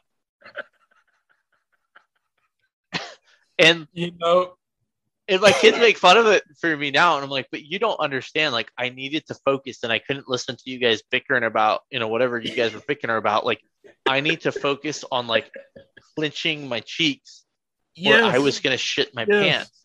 I don't And- think and- i don't think everyone's a like and that's for some people that happens like once a year or once every 10 years that's like a weekly thing for me well, is is definitely not a weekly thing for me, but it's happened a few times, and I will share, you know, another war story. Um, we had a contract down sort of towards the central easternish part of the county. We had 18 shithole apartment complexes because there's absolutely no better way to describe them than absolute shitholes. Okay. Okay.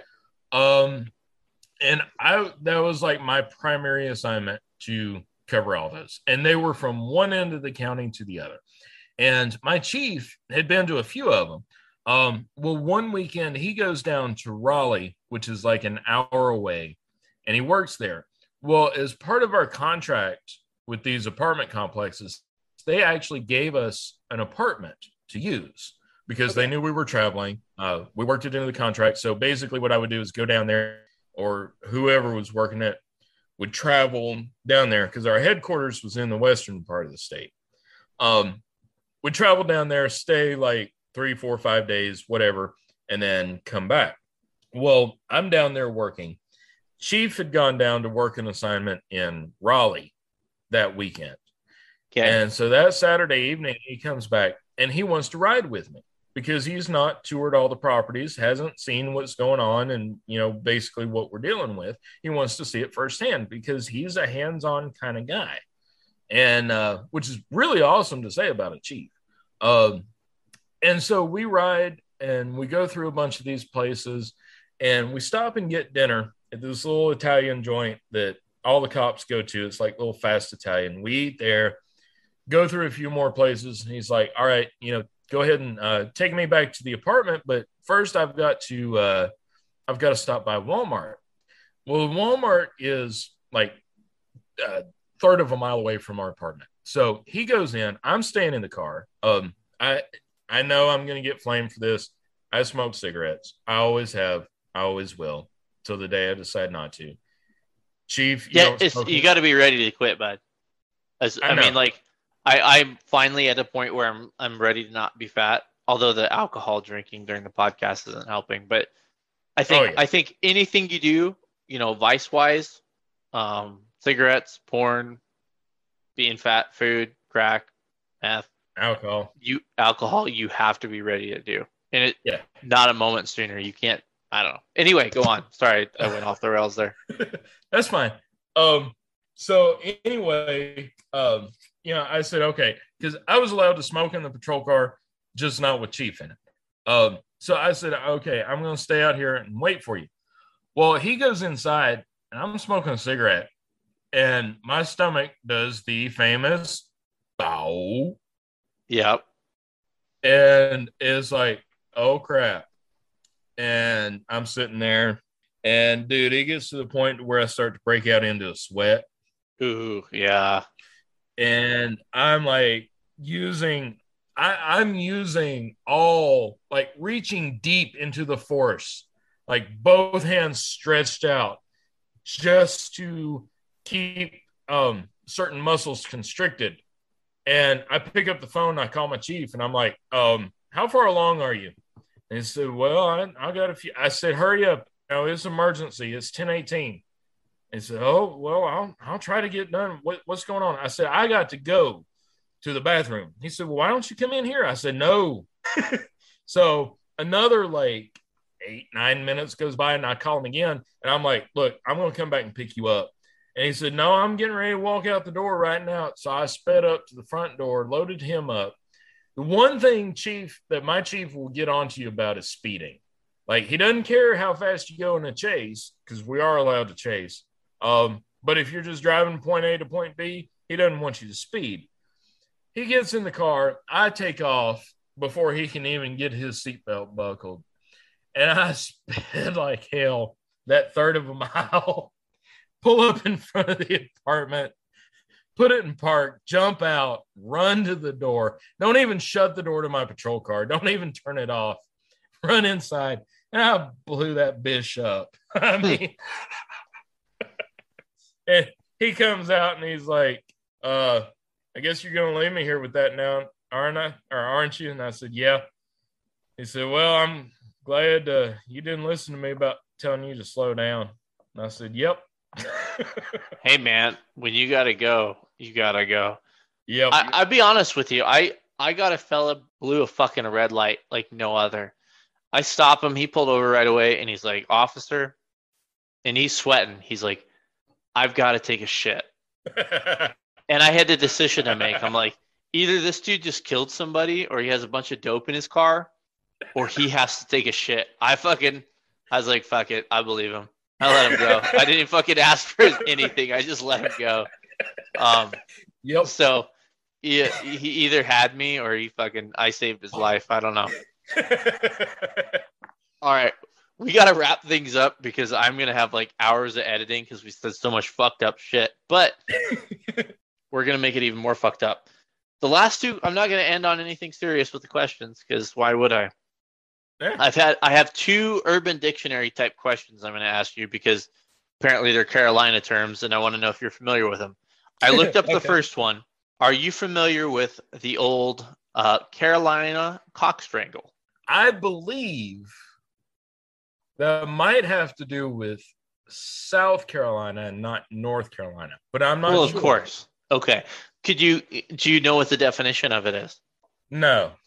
Okay the Carolina cock strangle, in case anybody is wondering, and if any of my sponsors want to listen to this, uh, when a girl lays on her back with her head hanging off the edge of the bed.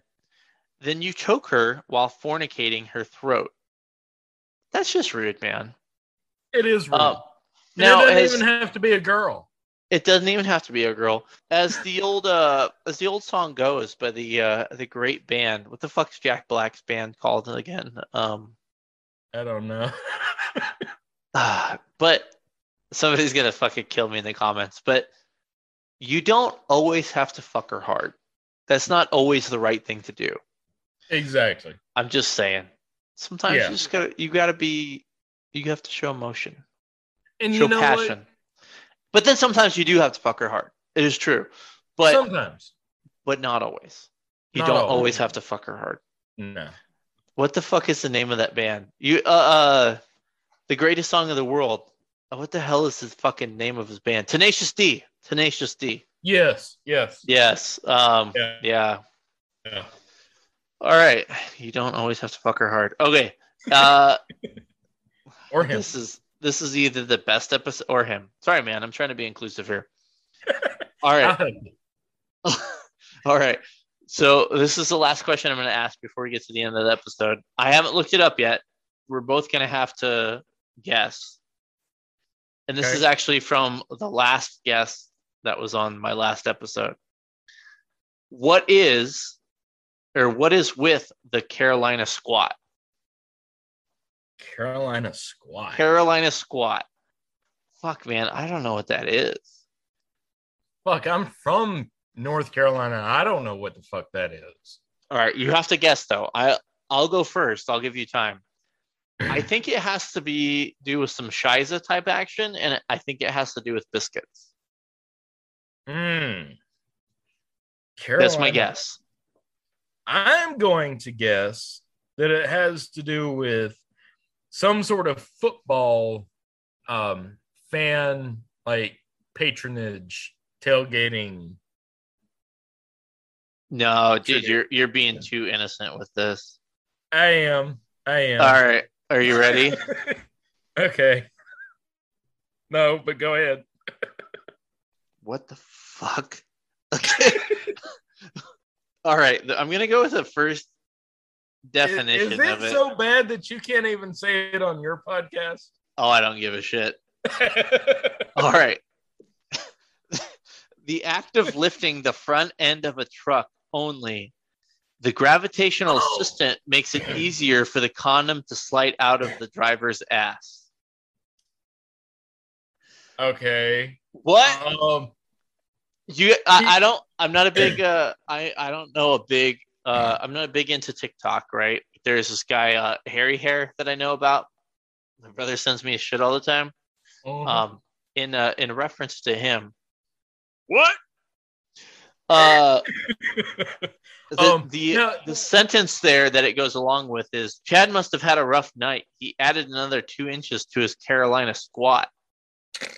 Now, now, okay, the first part of that definition actually does make sense to me. Lifting up the front end of a truck. Um, that's actually a thing that I've seen here in North Carolina and like a few other states around the south. I have no fucking clue why the hell it started, but basically they'll put like a six inch lift kit on the front end only of a truck or SUV. Okay. It looks fucking ridiculous. And actually, there was a statute passed recently, if I'm not mistaken, it was a state statute passed um, outlawing that. So people cannot legally do that anymore. Um, the second part of that, I have no fucking clue. Um, Yeah, I don't know what just happened here. I don't Um, either. Wow. um, so that's the last question that you have for me. I think it is, dude. Uh, No. I, You you have not asked me the the question that you've asked everybody else on your podcast. oh no no no no! That's the last Instagram question. I have two more for you from me. Okay. The Okay. first one being is the word of the day. You're familiar with the word of the day, obviously, as the a connoisseur of poorly made podcasts. I am. Okay. What is your word of the day? Um, shit. Is it shit? No, no. Okay. I, I knew you were gonna ask me this. Um, farfanougat. What? Farfanougat. Use it in a sentence, is. please. um, that is a noun, or possibly a proper noun, and it refers to a device of which you do not know the proper name, but it looks as though it's important and is connected to other devices. Um, used in a sentence, you lift the hood on your patrol car and say, "Yes, it looks like it runs right into that farfanougat there."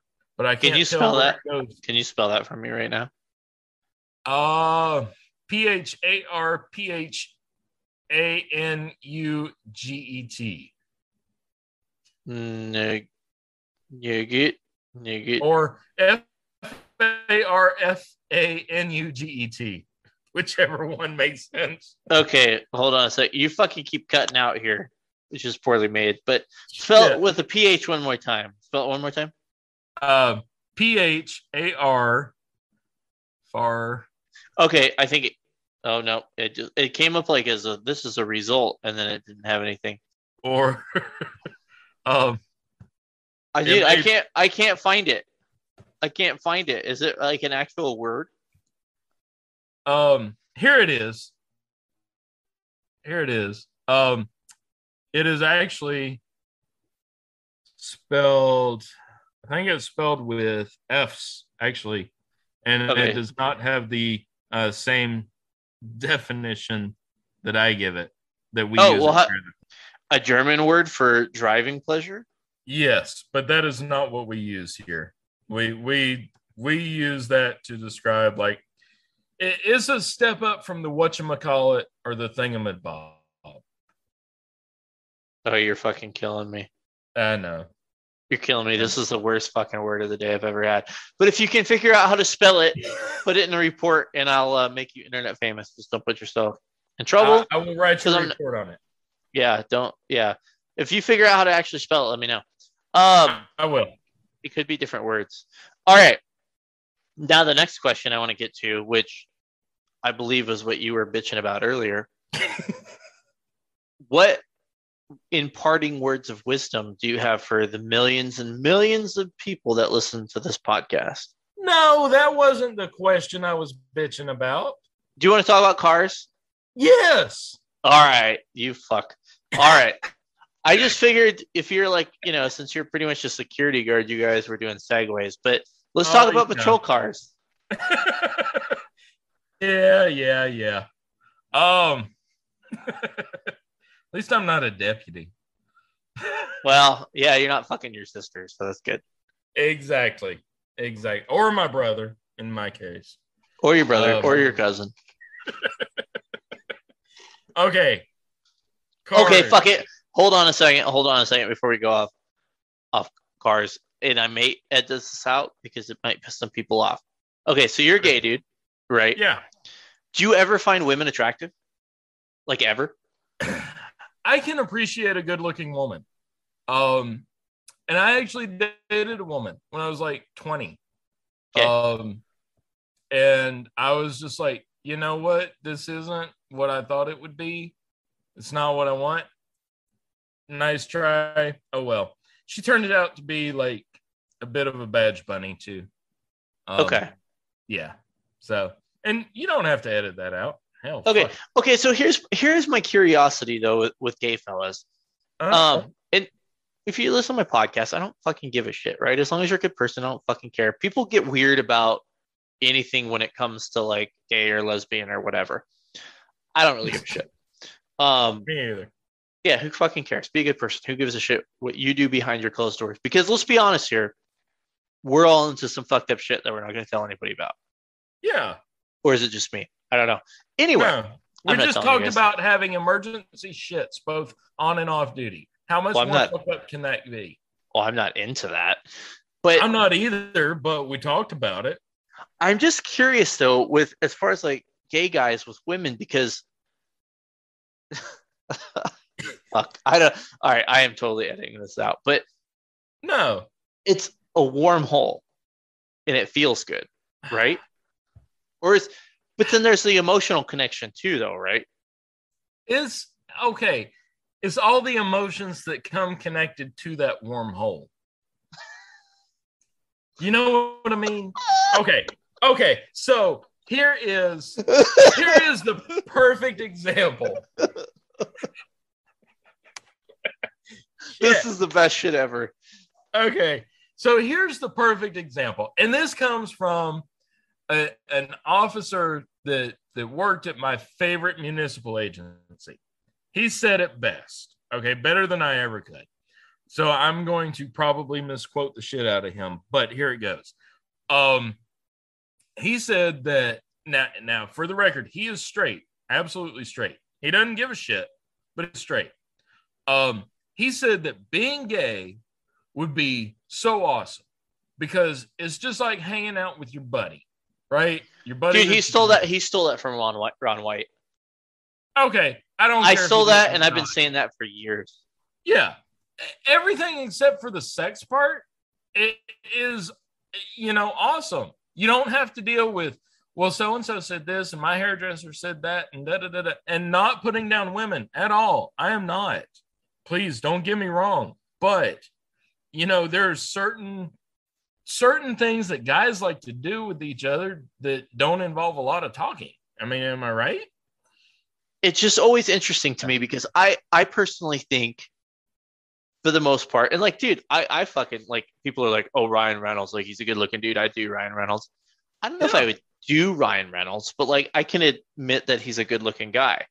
There you go. But I just generally believe that for the most part, guys are disgusting creatures and women generally look better. And that obviously that's my fucking view because I'm a straight dude. But I just I just I often wonder about guys, um, gay guys, because I'm like, I mean, there's definitely like good looking chicks I think everybody could appreciate that you're like, There- well, you know what? Why not? there is. I mean, like, um, uh, shit. Um, Gina Carano, going back to Star Wars, Mandalorian. Gina Carano, she's fucking hot. I mean, she's fucking hot, and she's. So you would. You would.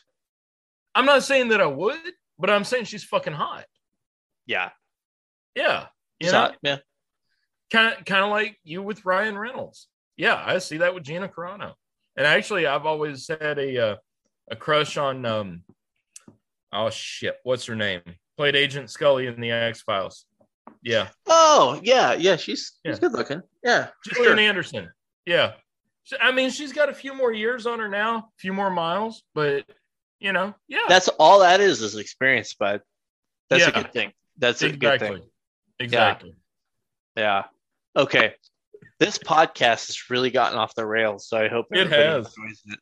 This is probably the funniest fucking thing we've done yet, but or I've done yet. I'll take all the credit here. All right, Yeah. dude. So let's get back to the original question. Police Okay. cars. Are Police you gonna fuck- car. Are you gonna fucking ruin Crown Vic? No, I love the crown.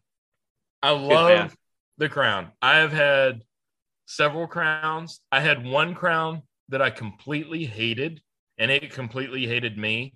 And I finally threw a rod through the fucking block of it one time. But I've had several other crowns that I drove for like literally a hundred thousand miles. And keep in mind, like when I started with this agency, we were buying a lot of used fucking cars. So these cars were already used, abused, and retired by another agency. Um, but, but, and I don't. You you may have talked about it on one of the episodes I missed. Um, the car that I really liked the most for like when I was working like that Motel Seven and some other places. The car I really liked was the 2004 and 2008 Impalas that I had. Not the Really? But the Impala. And I'll tell you why. Okay. The the older Impala that I had, which if you go like all the way to the beginning of my Instagram account, you can see a picture of it kind of. Um that car was fucking loaded. It had more lights than a Christmas parade, and it was set up right. And we didn't have a lot of cars like that. Um, and also because the fact that it was kind of a smaller car made it so much easier to maneuver. Um, but overall, the Crown Vic and then the uh, the Impala, like a, a 1.5 place for the Impala. Yes. Okay. There's a guy that's been following the page for a long time, and I won't dime him out. And I don't know if he listens to the podcast, but anytime I mention Crown Vics, he always drops the Impala. And I thought it was a joke for a long time, and then he, he's just kept doing it and doing it and doing it. I just I never saw those as being good cop cars. I mean, did they have any guts to them? Um, some of them did, but like the one that I had, um, it like they never came with a V8. Okay, they were always V6. The one that I had, like the 04 that I had, it was fucking tricked out. I mean, I had a, a push bumper on the front, armor plating underneath, a full cage in the back, plastic seats. I mean, everything. The fucking car weighed 7,000 pounds with no people in it. Okay. Um, so it didn't have, like, it was quick in parking lots and shit. It took a little bit of effort to get up, like, on the road, but I did chase like two or three cars in it, like, for a good distance. Um, and it, it did pretty good. Um, also awesome in the snow. Nothing will beat the crown. I mean, Okay. nothing, Fair enough. Nothing beats a crown. Fair enough. All right. Now I'll ask my final question since we went full circle from gay men and women and cars. Do you have any advice or words of wisdom for the millions of people that listen to the podcast? For the officers out there, if if you're still feeling the drive to be an officer, fucking do it. My hat's off to you. If you're feeling like it might be your time to get out, then follow that. Um, don't wait to let something destroy you. Um, get out while the getting's good. And to all the rookie officers who are either just now out on the road or getting ready to go out on their own, never pick your nose at a red light in your patrol car. Do you have a story about that? Um, Is there a picture of you somewhere on the internet picking your nose that I can make a meme out of? unfortunately, no. If there were, I would send it to you personally. but Oh, somebody's getting fucking dimed out because somebody's gonna listen to the podcast and you're like, I've got the picture for you. and I will make a meme. Yeah, I think you do. But on a serious note, I think you bring up a, a good point that I don't think people real, realize all the time. You are always being watched, especially in a car in uniform. Be mindful of that. Yep. Yep. And I mean, it, something as silly as picking your nose. Yeah. Yeah. That sounds fucking silly, but you're being watched.